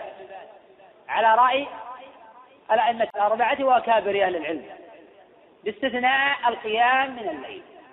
فإن غسلهما واجب قبل إدخالهما الإناء كما هو مذهب أحمد بالحديث المتفق على صحته قوله فغسل وجهه أي عمم بالغسل فلو غسل بعضه ما دخل في الحديث لا بد يأتي بالمشروع وصفة المشروع سوف يأتي إن شاء الله تعالى الحديث عن ذلك في بابه خرجت من وجهه كل كل الرفع فاعل كل خطيئة نظر إليها بعينيه مع الماء احتج بهذا أكثر أهل العلم على أن النظر من الصغائر وليس من الكبائر تجد هذا الحديث أكثر أهل العلم على أن النظر من الصغائر وليس من الكبائر قالوا إن الأعمال بدون التوبة لا تكفر الكبائر فعلم أن هذا من الصغائر وليس من الكبائر وكون النظر من الصغائر فيه تفصيل فإن رؤية الصور الخليعة والنظر إلى المومسات بشهوة وإدمان النظر إلى القنوات الفضائية التي تنشر الرذيلة وتنشر هذا الخزي وهذا العار وتشيع الفاحشة والإنسان ينظر إليها لا يمكن يقال بأن هذا من الصغائر وحينئذ نقول بأن بعض النظر من الصغائر وبعضه من الكبائر وليس كل النظر من الصغائر ولهذا إدمان النظر إلى الأمرد الجميل ونحو ذلك يوجب التعزير وقد يفسق الإنسان بذلك الصغائر لا يفسق بها الإنسان وقد احتج بهذا الحديث شيخ الإسلام ابن تيمية رحمه تعالى على أن الأعمال الصالحة تكفر الكبائر وقد ذكر شيخ الإسلام ابن تيمية رحمه تعالى أن الأعمال الصالحة تكفر الكبائر واحتج بهذا الحديث وبغيره من الأحاديث ذكر ذلك رحمه الله تعالى في كتاب الإيمان من الفتاوى ومما يشهد لقول شيخ الإسلام بأن الأعمال الصالحة تكثر الكبائر ولو بدون توبة ما جاء في الصحيحين وغيرهما من حديث سمي مولى أبي بكر بن عبد الرحمن عن أبي صالح عن أبي هريرة أن النبي صلى الله عليه وسلم قال العمرة إلى العمرة كفارة لما بينهما والحج المبرور ليس له جزاء من الجنة ومما يشهد لقوله ما جاء في الصحيحين أيضا من حديث أبي حازم عن أبي هريرة أن النبي صلى الله عليه وسلم قال من حج لله فلم يرفث ولم يفسق رجع من ذنوبه كيوم ولدته أمه قوله رجع من ذنوبه كيوم ولدته أمه معلومة لا, لا ذنب له إذا كفر الصغائر والكبائر وأتى على جميعها وما يشهد لذلك أيضا ما رواه أحمد الترمذي وجماعة من رواية عاصم بن نجود عن زيد عن عبد الله أن النبي صلى الله عليه وسلم قال تابعوا بين الحج والعمرة فإنهما ينفيان الفقر والذنوب كما ينفي الكير خبث الذهب والحديد والفضة وهذا القول لم يقل به إلا قلة من أهل العلم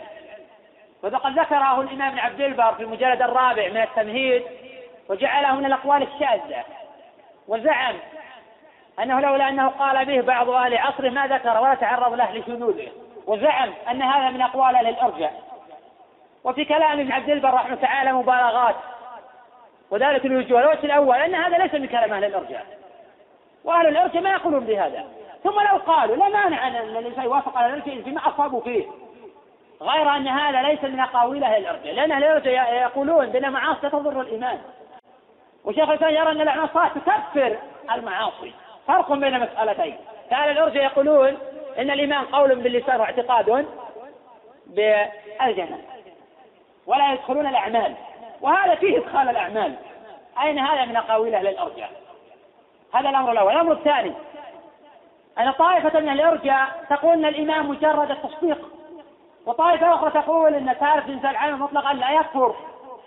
وهذا ليس في شيء من أقاويل أهل الأرجاء الوجه الثاني ما رد على على ابن عبد البر أن القائل بهذا القول يعتمد على أحاديث صحيحة وما جواب الإمام ابن عبد البر عن قوله صلى الله عليه وسلم رجع من ذنوبك يوم ولدته أمه إذا قال من الصغائر ما وجه التشبيه بكونه ولدته أمه ما وجه التشبيه وهذا واضح كلي أما وهو الوجه الثالث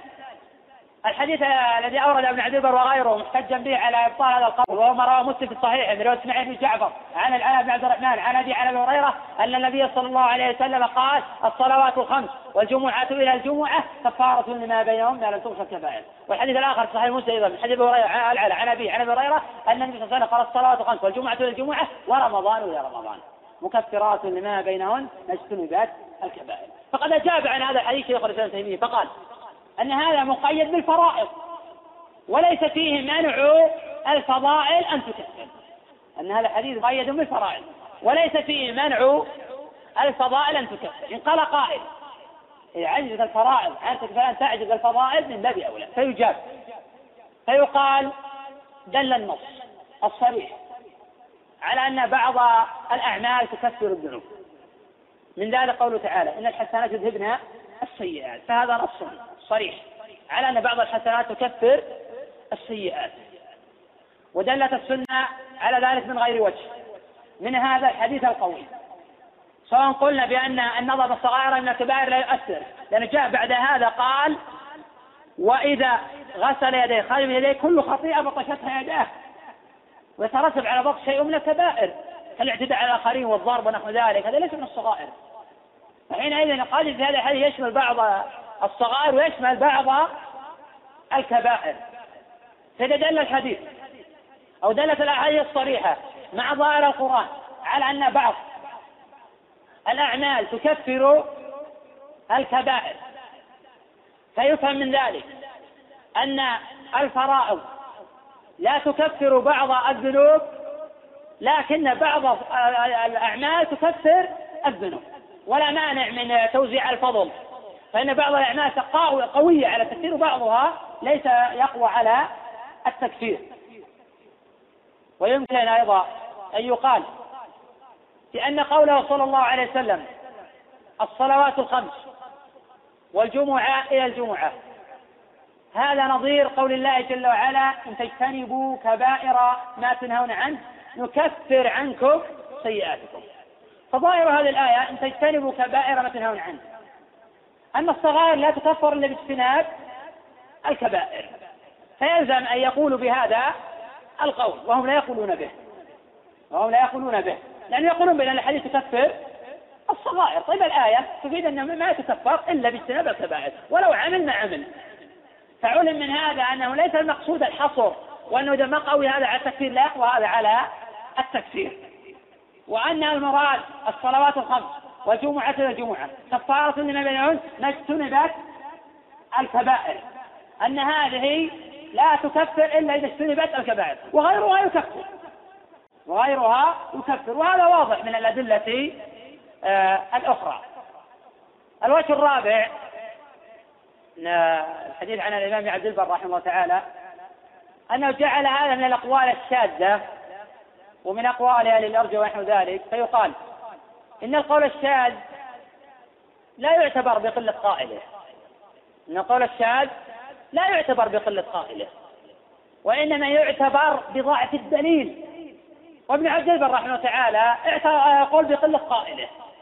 وهذا ليس من العلم في شيء عند العلماء وإن قال هذا القول بحجم الإمام ابن عبد البر رحمه الله تعالى فكم من قول لم يقل به إلا نوادر من أهل العلم والحق معهم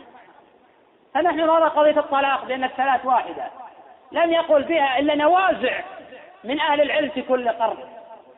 ومع هذا الحديث في صحيح مسلم وليس له معارض كما جاء في صحيح مسلم من رواية آه، عبد الرزاق عن معمر عن عبد الله بن طاووس عن أبي عن ابن عباس رضي الله عنهما قال كان الطلاق على عهد الرسول صلى الله عليه وسلم وأبي بكر وسنتين من خلال عمر طلاق الثلاث واحدة هذا نص صريح عن الرسول صلى الله عليه وسلم وهو المعمول به في عهد أبي بكر وإن لم يقل به إلا القليل فالنص معهم بينما الجمهور والأكثرية ليس معهم إلا فعل عمر من أخذتم فعل عمر أخذتم هذا الحديث مسألة أخرى أيضا الربيبة إذا لم تكن في الحجر الا ان الأربعة رحمه الله تعالى يقولون على قول الله جل وعلا وربائبكم التي في حجوركم يقولون لفظ الحجر خرج مخرج الغال هذا قول الأئمة الأربعة وأكابر العلم بل نقل بل نقل بعض أهل العلم الإجماع على المسألة بينما ذهب أمير المؤمنين عمر بن الخطاب روى عن عبد الرزاق بسند صحيح وأمير المؤمنين علي بن أبي طالب والإسناد إليه صحيح لأن الربيبة إذا لم تكن في الحجر فإنها غير محرمة وأن الإنسان إذا تزوج امرأة ولها بنات لن يتربين في حجره لا يحرمن عليه بعد طلاق أمهن أو بعد وفاتها ونصر هذا القول الإمام ابن القيم لم يقل به إلا نوازع من كل قرن بل يمكن حصرهم الآن بالأصابع ومع هذا لا يعلم لعمر ولا لعلي مخالف فمن أين رجحنا والصحابة في كفه الذين أمرنا أن نقتدي بهم فلا يلزم حينئذ من قلة قول القائل ألا يكون هذا القول راجحا إذا لا نقيس الأقوال بكثرة القائل ولا بقلة القائل نقيس القول الشاذ باعتبار ضعف دليله فقد يقول الجمهور بمسألة ويكون القول شاذا فإن الجمهور مثلا يمنعون الحافظ من صلاة القرآن حفظة وأنا في الحقيقة أعتبر هذا القول من الأقوال الشاذة لأنه لا دليل عليه لا دليل عليه إذا نعتبر قول الشاذ وإن قال به الجمهور بضعف الدليل لا بقلة القائل وفي أوجه أيضا كثيرة يرد على الإمام ابن عبد البر رحمه الله تعالى لا نقول ذكرها قوله خرجت من وجهه كل خطيئة نظر إليها بعينيه مع الماء أو مع آخر قطر الماء أو نحوها وإذا غسل يديه أي إلى المرفقين مع المرفقين إلى المرفقين إلى هنا بمعنى ما وإياكم للمرافق أي مع المرافق السنة دلت على هذا من كل وجه أو من أوجه متعددة وإذا غسل يديه خرج من يديه كل خطيئة بطشتها يداه بطشتها تشمل الصغائر والكبائر هذا دليل قوي على أن بعض الأعمال الصالحة تقوى على تكفير الكبائر والقول بأن هذا يجرئ على فعل الكبائر هذا غير صحيح لأن الفعل إذا كان كثرة كبيرة لابد أن يكون الفعل محكما أما إذا كان الفعل غير محكم لا يكفر فإذا خرج الفعل من مخلط كإنسان يحج يقول أرجع من ذنوبك بلدة أمي نقول هذا ليس إطلاقا إذا حججت فحج المبرور الحج لله لا رياء فيه ولا سمعة وبنفقة حلال مع تقوى الله وفعل الأوامر واجتناب النواهي أما شخص يحج ويفعل هناك منكرات ويصور ويشرب الدخان ويحلق لحيته ويدع بعض الواجبات لا يبيت بمنى ويرتكب بعض المحظورات ويقول انا ارجع من وجهه يقول هذا غير صحيح اذا لابد ان الفعل يكون على الوجه المطلوب هذا هو الفعل الذي يقوى على تكفير آه، الكبائر بطشة يداه مع الماء او مع اخر قطر الماء آه، الى هنا توقف الامام الترمذي رحمه الله تعالى في روايه الحديث بينما جاء الحديث في صحيح مسلم من روايه عبد الله بن وهب عن الإمام مالك وهو موجود في موطأ الإمام مالك عن سهيل عن أبي عن أبي هريرة وفيه فإذا غسل رجليه خرجت كل خطيئة مشتها رجله مع الماء أو مع آخر قطر الماء ومعلوم أن الرجلين قد تمشيان إلى بعض الصغائر وقد تمشيان إلى بعض الكبائر قوله حتى يخرج نقيا من الذنوب حتى يخرج نقيا أي حتى يخرج الرجل المسلم أو المؤمن الذي أحسن وضوءه وأتقنه وأتى به على وجه المطلوب نقيا من الذنوب فان قال قائل لم يرد في هذا الحديث مسح الرأس هل يعني هذا أنه ليس بفرض الجواب لا فإن مسح الرأس فرض باتفاق أهل العلم وما هو الفرض هنا وقع الخلاف قيل يكفي مسح بعضه كما هو رأي آه، أبي حنيفة وقول لمالك وجماعة وقد يجب تعميم الرأي كما هو مذهب إسحاق وأحمد بن حنبل وجماعة وقد ذكر مسح الرأس في حديث مالك عن زيد بن أسلم عن عطاء بن يسار عن الصنابحي فإذا مسح رأسه خرجت كل خطيئة مع أذنيه خرج كل خطيئة مع أذنيه ومسح الرأس من الكروب وهو مذكور في القرآن وتواترت به السنة غير أن حديث الصنابحي السابق معلول بالإرسال وسيأتي إن شاء الله الإشارة إليه آه، على قول الترمذي وفي الباب فحينئذ استفاد من هذا الحديث أن التكفير يقع مع غسل القدمين وأن مسح الرأس ليس فيه شيء من التكفير ولكن جاء في حديث عثمان في صحيح البخاري من طريق ابن المنكدر عن حمران عن عثمان أن النبي صلى الله عليه وسلم قال من توضأ فأحسن الوضوء من توضأ فأحسن الوضوء إذا لم يأتي يبيع على الوجه المطلوب خرجت خطاياه من جسده حتى تخرج من تحت أوفانه هذا لفظه في صحيح الإمام البخاري رحمه تعالى من رواية ابن المنكدر عن حمران عن عثمان المقصود أن نقول في الجملة أن مسح الرأس فرض ولكن لم يرد في مسح الرأس تساقط الخطايا كما ورد في بقية الأعضاء الأخرى قالوا حتى يخرج نقيا من الذنوب هذا أيضا يؤيد كلام ابن تيمية في تكفير الكبائر وقد احتج بهذا الحديث أكثر أهل العلم على أن المضمض والاستنشاق سنة لأن لم يرد ذكرهما في هذا الخبر واحتجوا أيضا بأدلة أخرى قالوا أن هذا الخبر اقتصر على الفرائض دون النوافل وفي هذا نظر لأنه يرد على هذا مسح الرأس لم يذكر في هذا الخبر الصحيح وليس في شيء من طرق هذا الخبر الصحيح ذكر مسح الرأس ولا يمكن القول بأن مسح الرأس سنة لكن قد نستفيد أن المضمضة والاستنشاق سنة من أحاديث أخرى هذا أمر خلاف مشهور أو أمر مختلف فيه بين أهل العلم فكما قلنا هذا رأي الجمهور وذهب الإمام أحمد رحمه تعالى إلى الوجوب وذهب الطائفة الثالثة إلى التفريق بين الوضوء والغسل وذهب الطائفة الرابعة التفريق بين المضمضة والاستنشاق فبعض الفقهاء قال بأن المضمضة سنة والاستنشاق واجب وهذا مروي عن إسحاق جماعة من أهل العلم لأن الأحاديث في الاستنشاق قوية أما الأدلة على وجوب المضمضة ليست بقوية وهذه إشارة إلى مجمل كلام أهل العلم أما تفاصيل المسألة وتفاصيل أدلتها نذكر ذلك إن شاء الله تعالى في موضعه ولكن الذي ينبغي أن نعرفه الآن أنه لا يمكن أن يستفاد من هذا الحديث عدم وجوب المضمضة والاستنشاق لأن عدم الذكر لا يعني عدم الوجوب كما أنه لم يذكر هنا مسح الرأس لا يعني عدم آه، الوجوب قوله يا أبو عيسى هذا حديث حسن صحيح الحسن عند الترمذي رحمه تعالى إذا أطلق ولم يقرن به غيره هو ما ذكره رحمه تعالى في كتاب العلل قال وما ذكرنا في هذا الكتاب حديث حسن فإنما أردنا به حسن إسناده عندنا فكل حديث يروى لا يكون في إسناده من يتهم بالكذب ولا يكون الحديث شاذا ويروى من غير وجه نحو ذلك فهو عندنا حديث حسن والذي يظهر لي بعد التتبع ودراسة الموضوع أن هذا تعريف للحسن إذا لم يقرن بغيره فإذا قيل حسن صحيح لا يدخل في هذا وإذا قيل في حسن غريب لا يدخل في هذا هذا تعريف للحسن إذا أفرد عن غيره وحينئذ يزول كل إشكال في جمع الإمام الترمذي بين قول حسن غريب حسن صحيح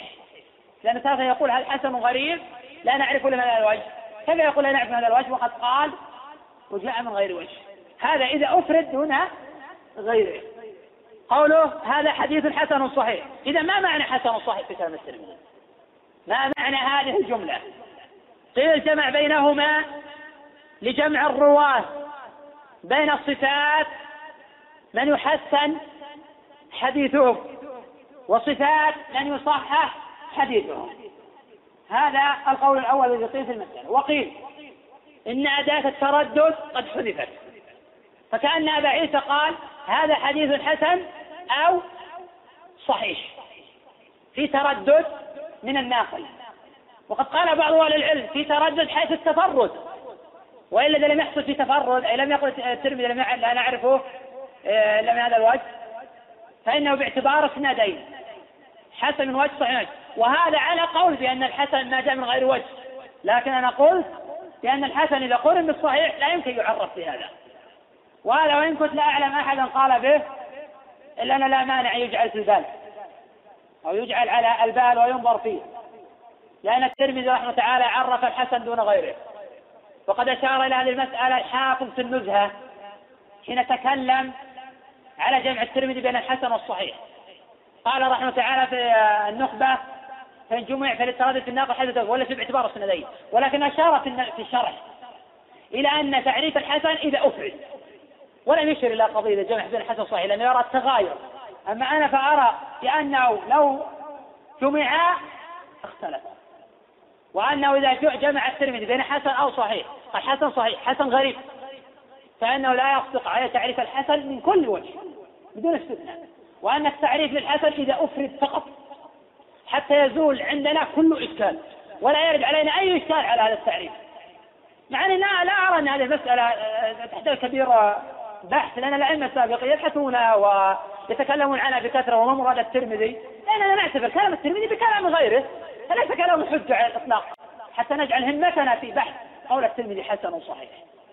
قد يقول حسن صحيح والحديث منكر كما قال في حديث الأذان بأذن الصبي وكما قال في حديث ساعة الجمعة من حديث كثير بن عبد الله وفي غيره من الأحاديث قال عنه حسن صحيح وهي حديث منكر عند أهل الحديث باتفاق بل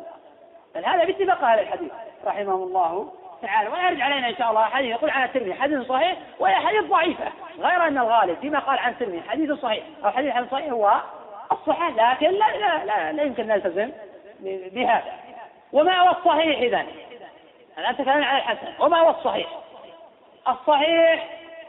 هو ما توفرت فيه شروط الشرط الأول عدالة الرواة الأمر الثاني حفظ الراوي إن كان يروي من كتابه فيحفظ وإن كان يروي من حفظه فيضبط الشرط الثالث عدم العلة من شذوذ أو انقطاع أو نحو ذلك وذكر بعض أهل العلم من الحديث الصحيح خمسة شروط كما في الفتح في النخبة وغيرها قد نقل عدد تام الضبط فصل السائل غير معلل ولا شد ويمكن تداخل بعض هذه الأقوال والحديث الحسن ما قل رتبة عن الصحيح و... ولم يتخلف شيء من ذلك حتى لا يكون الخبر ضعيفا إذا نشترط في الحديث الحسن آه، عدم العلة وعدالة الرواة وحفظ الراوي إن كان من كتابه فيضبط وإن كان حفظه فيضبط ولكن المرتبة أقل من مرتبة الثقة إذا لا يمكن نجعل مرتبة عاصم بن كليب كمرتبة الإمام مالك ولا مرتبة سهيل كمرتبة أبي الزناد ونحو ذلك قوله وهو حديث آه، مالك قوله هذا حديث حسن صحيح والحديث صحه كيف من أهل العلم هذا روى مالك الموطأ عن سلم صالح عن ابن هريره وصح وصح الامام مسلم حيث اورد في صحيحه من روايه عبد الله بن عن مالك وصححها ابن خزيمة وابن حبان وجماعة من أهل العلم قوله وأبو صالح والد سهيل هو أبو صالح السمان وقد روى عن علم من الصحابة روى عن سعيد بن أبي وقاص عن سعد بن أبي وقاص وعن ابن عباس وعن جابر وعن ابن عمر وعن أبي هريرة وهو مولى جويرية بنت الأحمد توفي سنة إحدى ومئة وقد شهد الدار زمن عثمان وهو من كبار أصحاب أبي هريرة كابن سيرين والأعرج وأبي حازم وجماعة قولك وأبو هريرة اختلفوا في اسمه فقالوا عبد شمس وقالوا عبد الله بن عمرو وهكذا قال محمد بن إسماعيل وهذا الأصح أي الأصح عند الإمام آه، الترمذي رحمه الله تعالى وقيل إن هذا الأصح أيضا عند الإمام البخاري وفي نظر فقد وقفت على قول للإمام البخاري بأنه يصحح أن اسمه عبد الرحمن وهذا قول الأكثر من أهل الحديث وتقدم أن الإمام النووي ذكر في المسألة ثلاثين قولا قوله في الباب عن عثمان حديث عثمان جاء في صحيح الإمام مسلم من حديث ابن منتدر عن حمران عن عثمان وتقدم لفظه وليس المراد في كلام الترمذي في الباب عن عثمان حديث نتوضا نحو وضوء هذا ثم صلى ركعتين ليس هو المراد بقول الترمذي وفي الباب كما توهم ذلك بعض الشراح قوله وثوبان لا أعلم لثوبان حديثا بنحو حديث الباب إلا إن كان أبو عيسى يقصد بثوبان أو بحديث ثوبان الحديث المشهور الذي رواه جمع بلفظ استقيموا ولن تحصوا واعلموا أن خير أعمالكم الصلاة ولا يحافظ على الوضوء إلا مؤمن قوله وصنع بحي روى مالك والنسائي وتقدم انه مرسل من روايه زيد بن اسلم عن عطاء عن الصنعي عن النبي صلى الله عليه وسلم واسم بحي عبد الرحمن بن عسيلة رحل إلى النبي صلى الله عليه وسلم فقبض النبي صلى الله عليه وسلم قبل أن يصل إليه قوله عمرو بن عبسة حديث عمرو بن عبسة رواه مسلم في الصحيح والنسائي والدار قطني قوله سلمان حديث سلمان رواه ابن أبي شيبة قوله وعبد الله بن عمرو العاص رواه البزار وفي الباب حديث أبي أمامة ولم يذكره من رواية الشاعر بن حوشب عن أبي أمامة رواه أحمد وغيره وشاعر بن حوشب ضعيف قوله والصنابيحي وهذا الذي روى عن أبي بكر الصديق ليس له سماع من رسول الله صلى الله عليه وسلم واسمه عبد الرحمن بن عسيلة ويكنى أبا عبد الله رحل إلى النبي صلى الله عليه وسلم فقبض النبي صلى الله عليه وسلم وهو في الطريق وقد روى عن النبي صلى الله عليه وسلم أحاديث قال والصنابح بن الأعسر الأحنسي صاحب النبي صلى الله عليه وسلم قال لا أيضا وإنما حديث قال سمعت النبي صلى الله عليه وسلم يقول إنه كافر بكم الأمم فلا تقتتلن بعدي هذا الحديث رواه أحمد وابن ماجه وصححه ابن حبان من طريق إسماعيل ابن أبي خالد عن قيس ابن أبي حازم عن الصنابح وأول الحديث ألا إني فرطكم على الحوض وإني مكاثر بكم الأمم فلا تقتتلن بعدي والله أعلم نعم نعم ذكر هذا بعض الشراح وأنا لم أشل لبعض أو لكثير من فوائد التي الوقت من الوقت قد تأخر مما احتج به بعض الفقهاء في هذا الحديث لما قال النبي صلى الله عليه وسلم مع آخر قطر الماء قالوا في هذا دليل على ترك التنشف حتى يتساقط الماء ويحصل مغفرة الذنوب بينما قال بعض أهل العلم إن المقصود بقوله مع آخر الماء أو مع آخر قد الماء أي مع آخر قد الماء يصل إلى العبو وليس المعنى أنه يتقاطر على الأرض فإذا وصل الماء إلى العبو المطلوب ولو لم يتقاطر يحصل مغفرة الذنوب وقضية التنشيف سوف يشير إليها الترمذي رحمه الله تعالى في جامعه ونتكلم عنها إن شاء الله نعم آه، نتكلم على حديث آه، أبي هريرة طرق حديث أبي هريرة ليس في شيء منها مسح الرأس وإنما جاء من رواية غيره كحديث عمرو بن عبس وحديث آه، الصلبحي وحديث جماعة أيضا حديث عثمان كما تقدم أنه فأحسن الوضوء ولا يمكن إحسان الوضوء إلا مع مسح الرأس وغسل القدمين وإنما حديث أبي هريرة فيه من طرق مسح الراج إذا لا يمكن يحتج لحديث أبي هريرة على إسقاط المضمضة والاستنشاق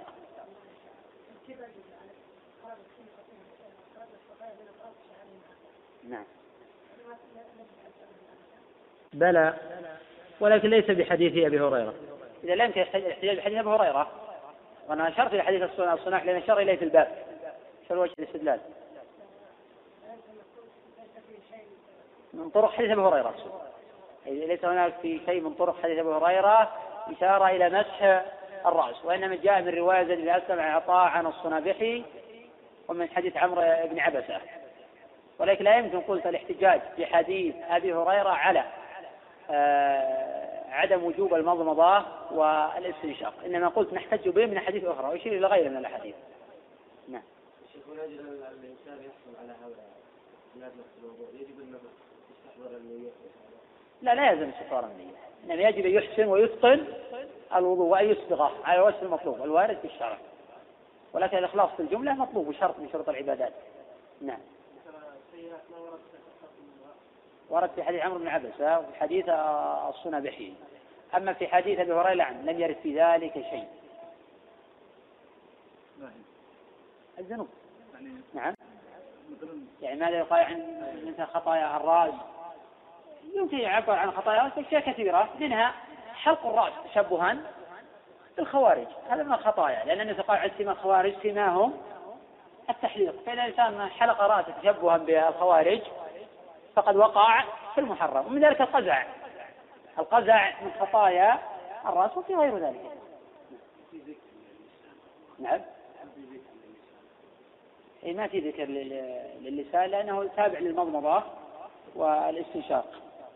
وبعض أهل العلم قال إن لم يذكر الإنسان لأنه قد يترتب عليه كبائر بخلاف العينين وفي هذا نظر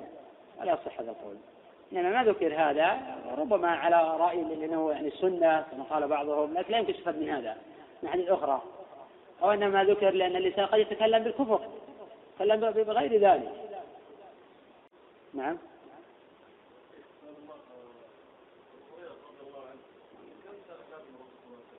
أربع سنوات أي نعم أبو هريرة رضي الله عنه أسلم قبل وفاة النبي صلى الله عليه وسلم بأربع سنين نعم نعم هذا شك من الراوي هذا أي نعم هذا شك من الراوي مع الماء أو مع آخر قطر الماء قيل مع الماء حين يضع الماء موضعه إذا فرغ مع آخر قطر الماء وضع في الموضع الواجب غسله حصل مغفره ولو تنشف بعد ذلك إذا قلت لا ما في دلالة صريحة على ترك التنشف لأن المعنى من الحديث مع الماء أو مع آخر قطر الماء أي حين تضع الماء موضعه الواجب في الوضع إذا وضعت الماء في الموضع الواجب حصل الأجر نعم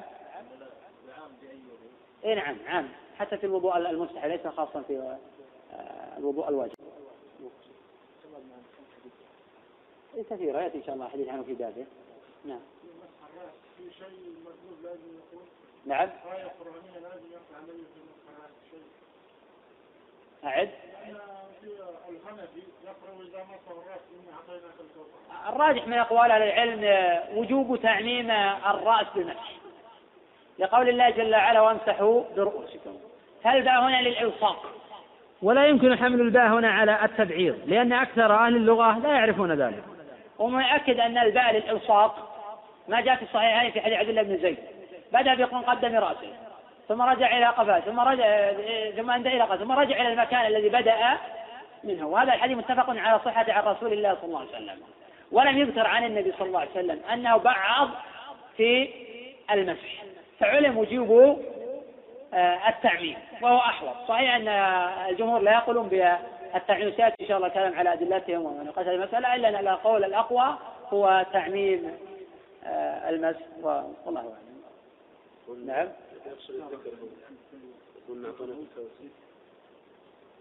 كيف يعني؟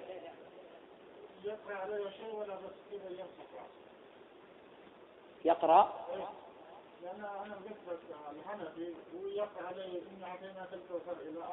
بدون ماشي يعني يقرأ إن اعطيتك كذا مع الناس لأن أشرت إلى مذهب حنيفة أنه يرى آه، التبعيض في النفس وهذا قول مرجوع وأما كون بعض تقول كون بعض الأحناف عندكم آه، وهو يمسح رأسه يقرأ أن أعطيناك كذا فهذا من البدع هذا من البدع في الدين وقد جاء في الصحيحين من حديث آه، القاسم عن عائشة أن النبي صلى الله عليه وسلم قال من أحدث في أمرنا هذا ما ليس منه فهو رد وهذا إحداث في الدين ما ليس منه والبدعة هي الإحداث في الدين بدون دليل هذا تعريف البدعة البدعة الإحداث في الدين بدون دليل ويمكن أن يجعل ضابط آخر للبدعة كل أمر انعقد سببه في عهد النبي صلى الله عليه وسلم ولم يفعل مع إمكانية فعله فإنه بدعة نعم لا تكره القراءة على القبر هذا قول مذهب الحنبلي أما قولك بأن هناك قولا عند الحنابلة بأن القراءة عند القبر لا تكره فنعم هذا قول عند الحنابلة أما قولك بأن هذا هو رأي ابن تيمية فهذا غلط هذا غلط ابن تيمية رحمه الله يرى أن قراءة القرآن عند القبر بدعة وهو الصحيح قراءة القرآن عند القبر بدعة سواء قرأ بقصد يجعل الثواب للأموات أو قرأ يتعبد لله جل وعلا بداية بحيث يحصل له الثواب كلا الأمرين بدعة ولا يجوز وهذا داخل في الحديث السابق من أحدث في أمرنا هذا ما ليس منه فهو رد نعم نعم أنا أشرت إلى هذه القضية في عدة مواضع أن البخاري رحمه تعالى إذا لم يخرج للراوي لا يعني ضعفه فكون الإمام البخاري رحمه تعالى لم يخرج لسهيل ابن أبي صالح لا يعني أن البخاري رحمه تعالى يرى ضعفه حتى وإن قلنا من سبق أنه يرى أنه قد تغير فإنه يرى قد يكون البخاري يرى أنه لا يستحق مرتبة الصحيح وهو قد اشترط في صحيحه ألا يذكر إلا صحيحه وإنما يستحق مرتبة ودرجة الحديث الحسن كما أنه أعرض عن ألعن بن عبد الرحمن وأعرض عن حماد بن سلمة وأعرض عن جمع كثير من الرواة ولا يعني ضعفهم بدليل أنه يصحح آه، بعض أحاديث محمد بن إسحاق في غير صحيحه البخاري رحمه تعالى حين يعرض عن الراوي تارة يقصد ضعفه ويقص على ضعفه وتارة يعرض عن لأنه لا يبلغ مرتبة الصحيح فالكلام السابق والأسباب اللي ذكرنا في إعراض البخاري عن سؤال لا يعني أنه يراه ضعيفا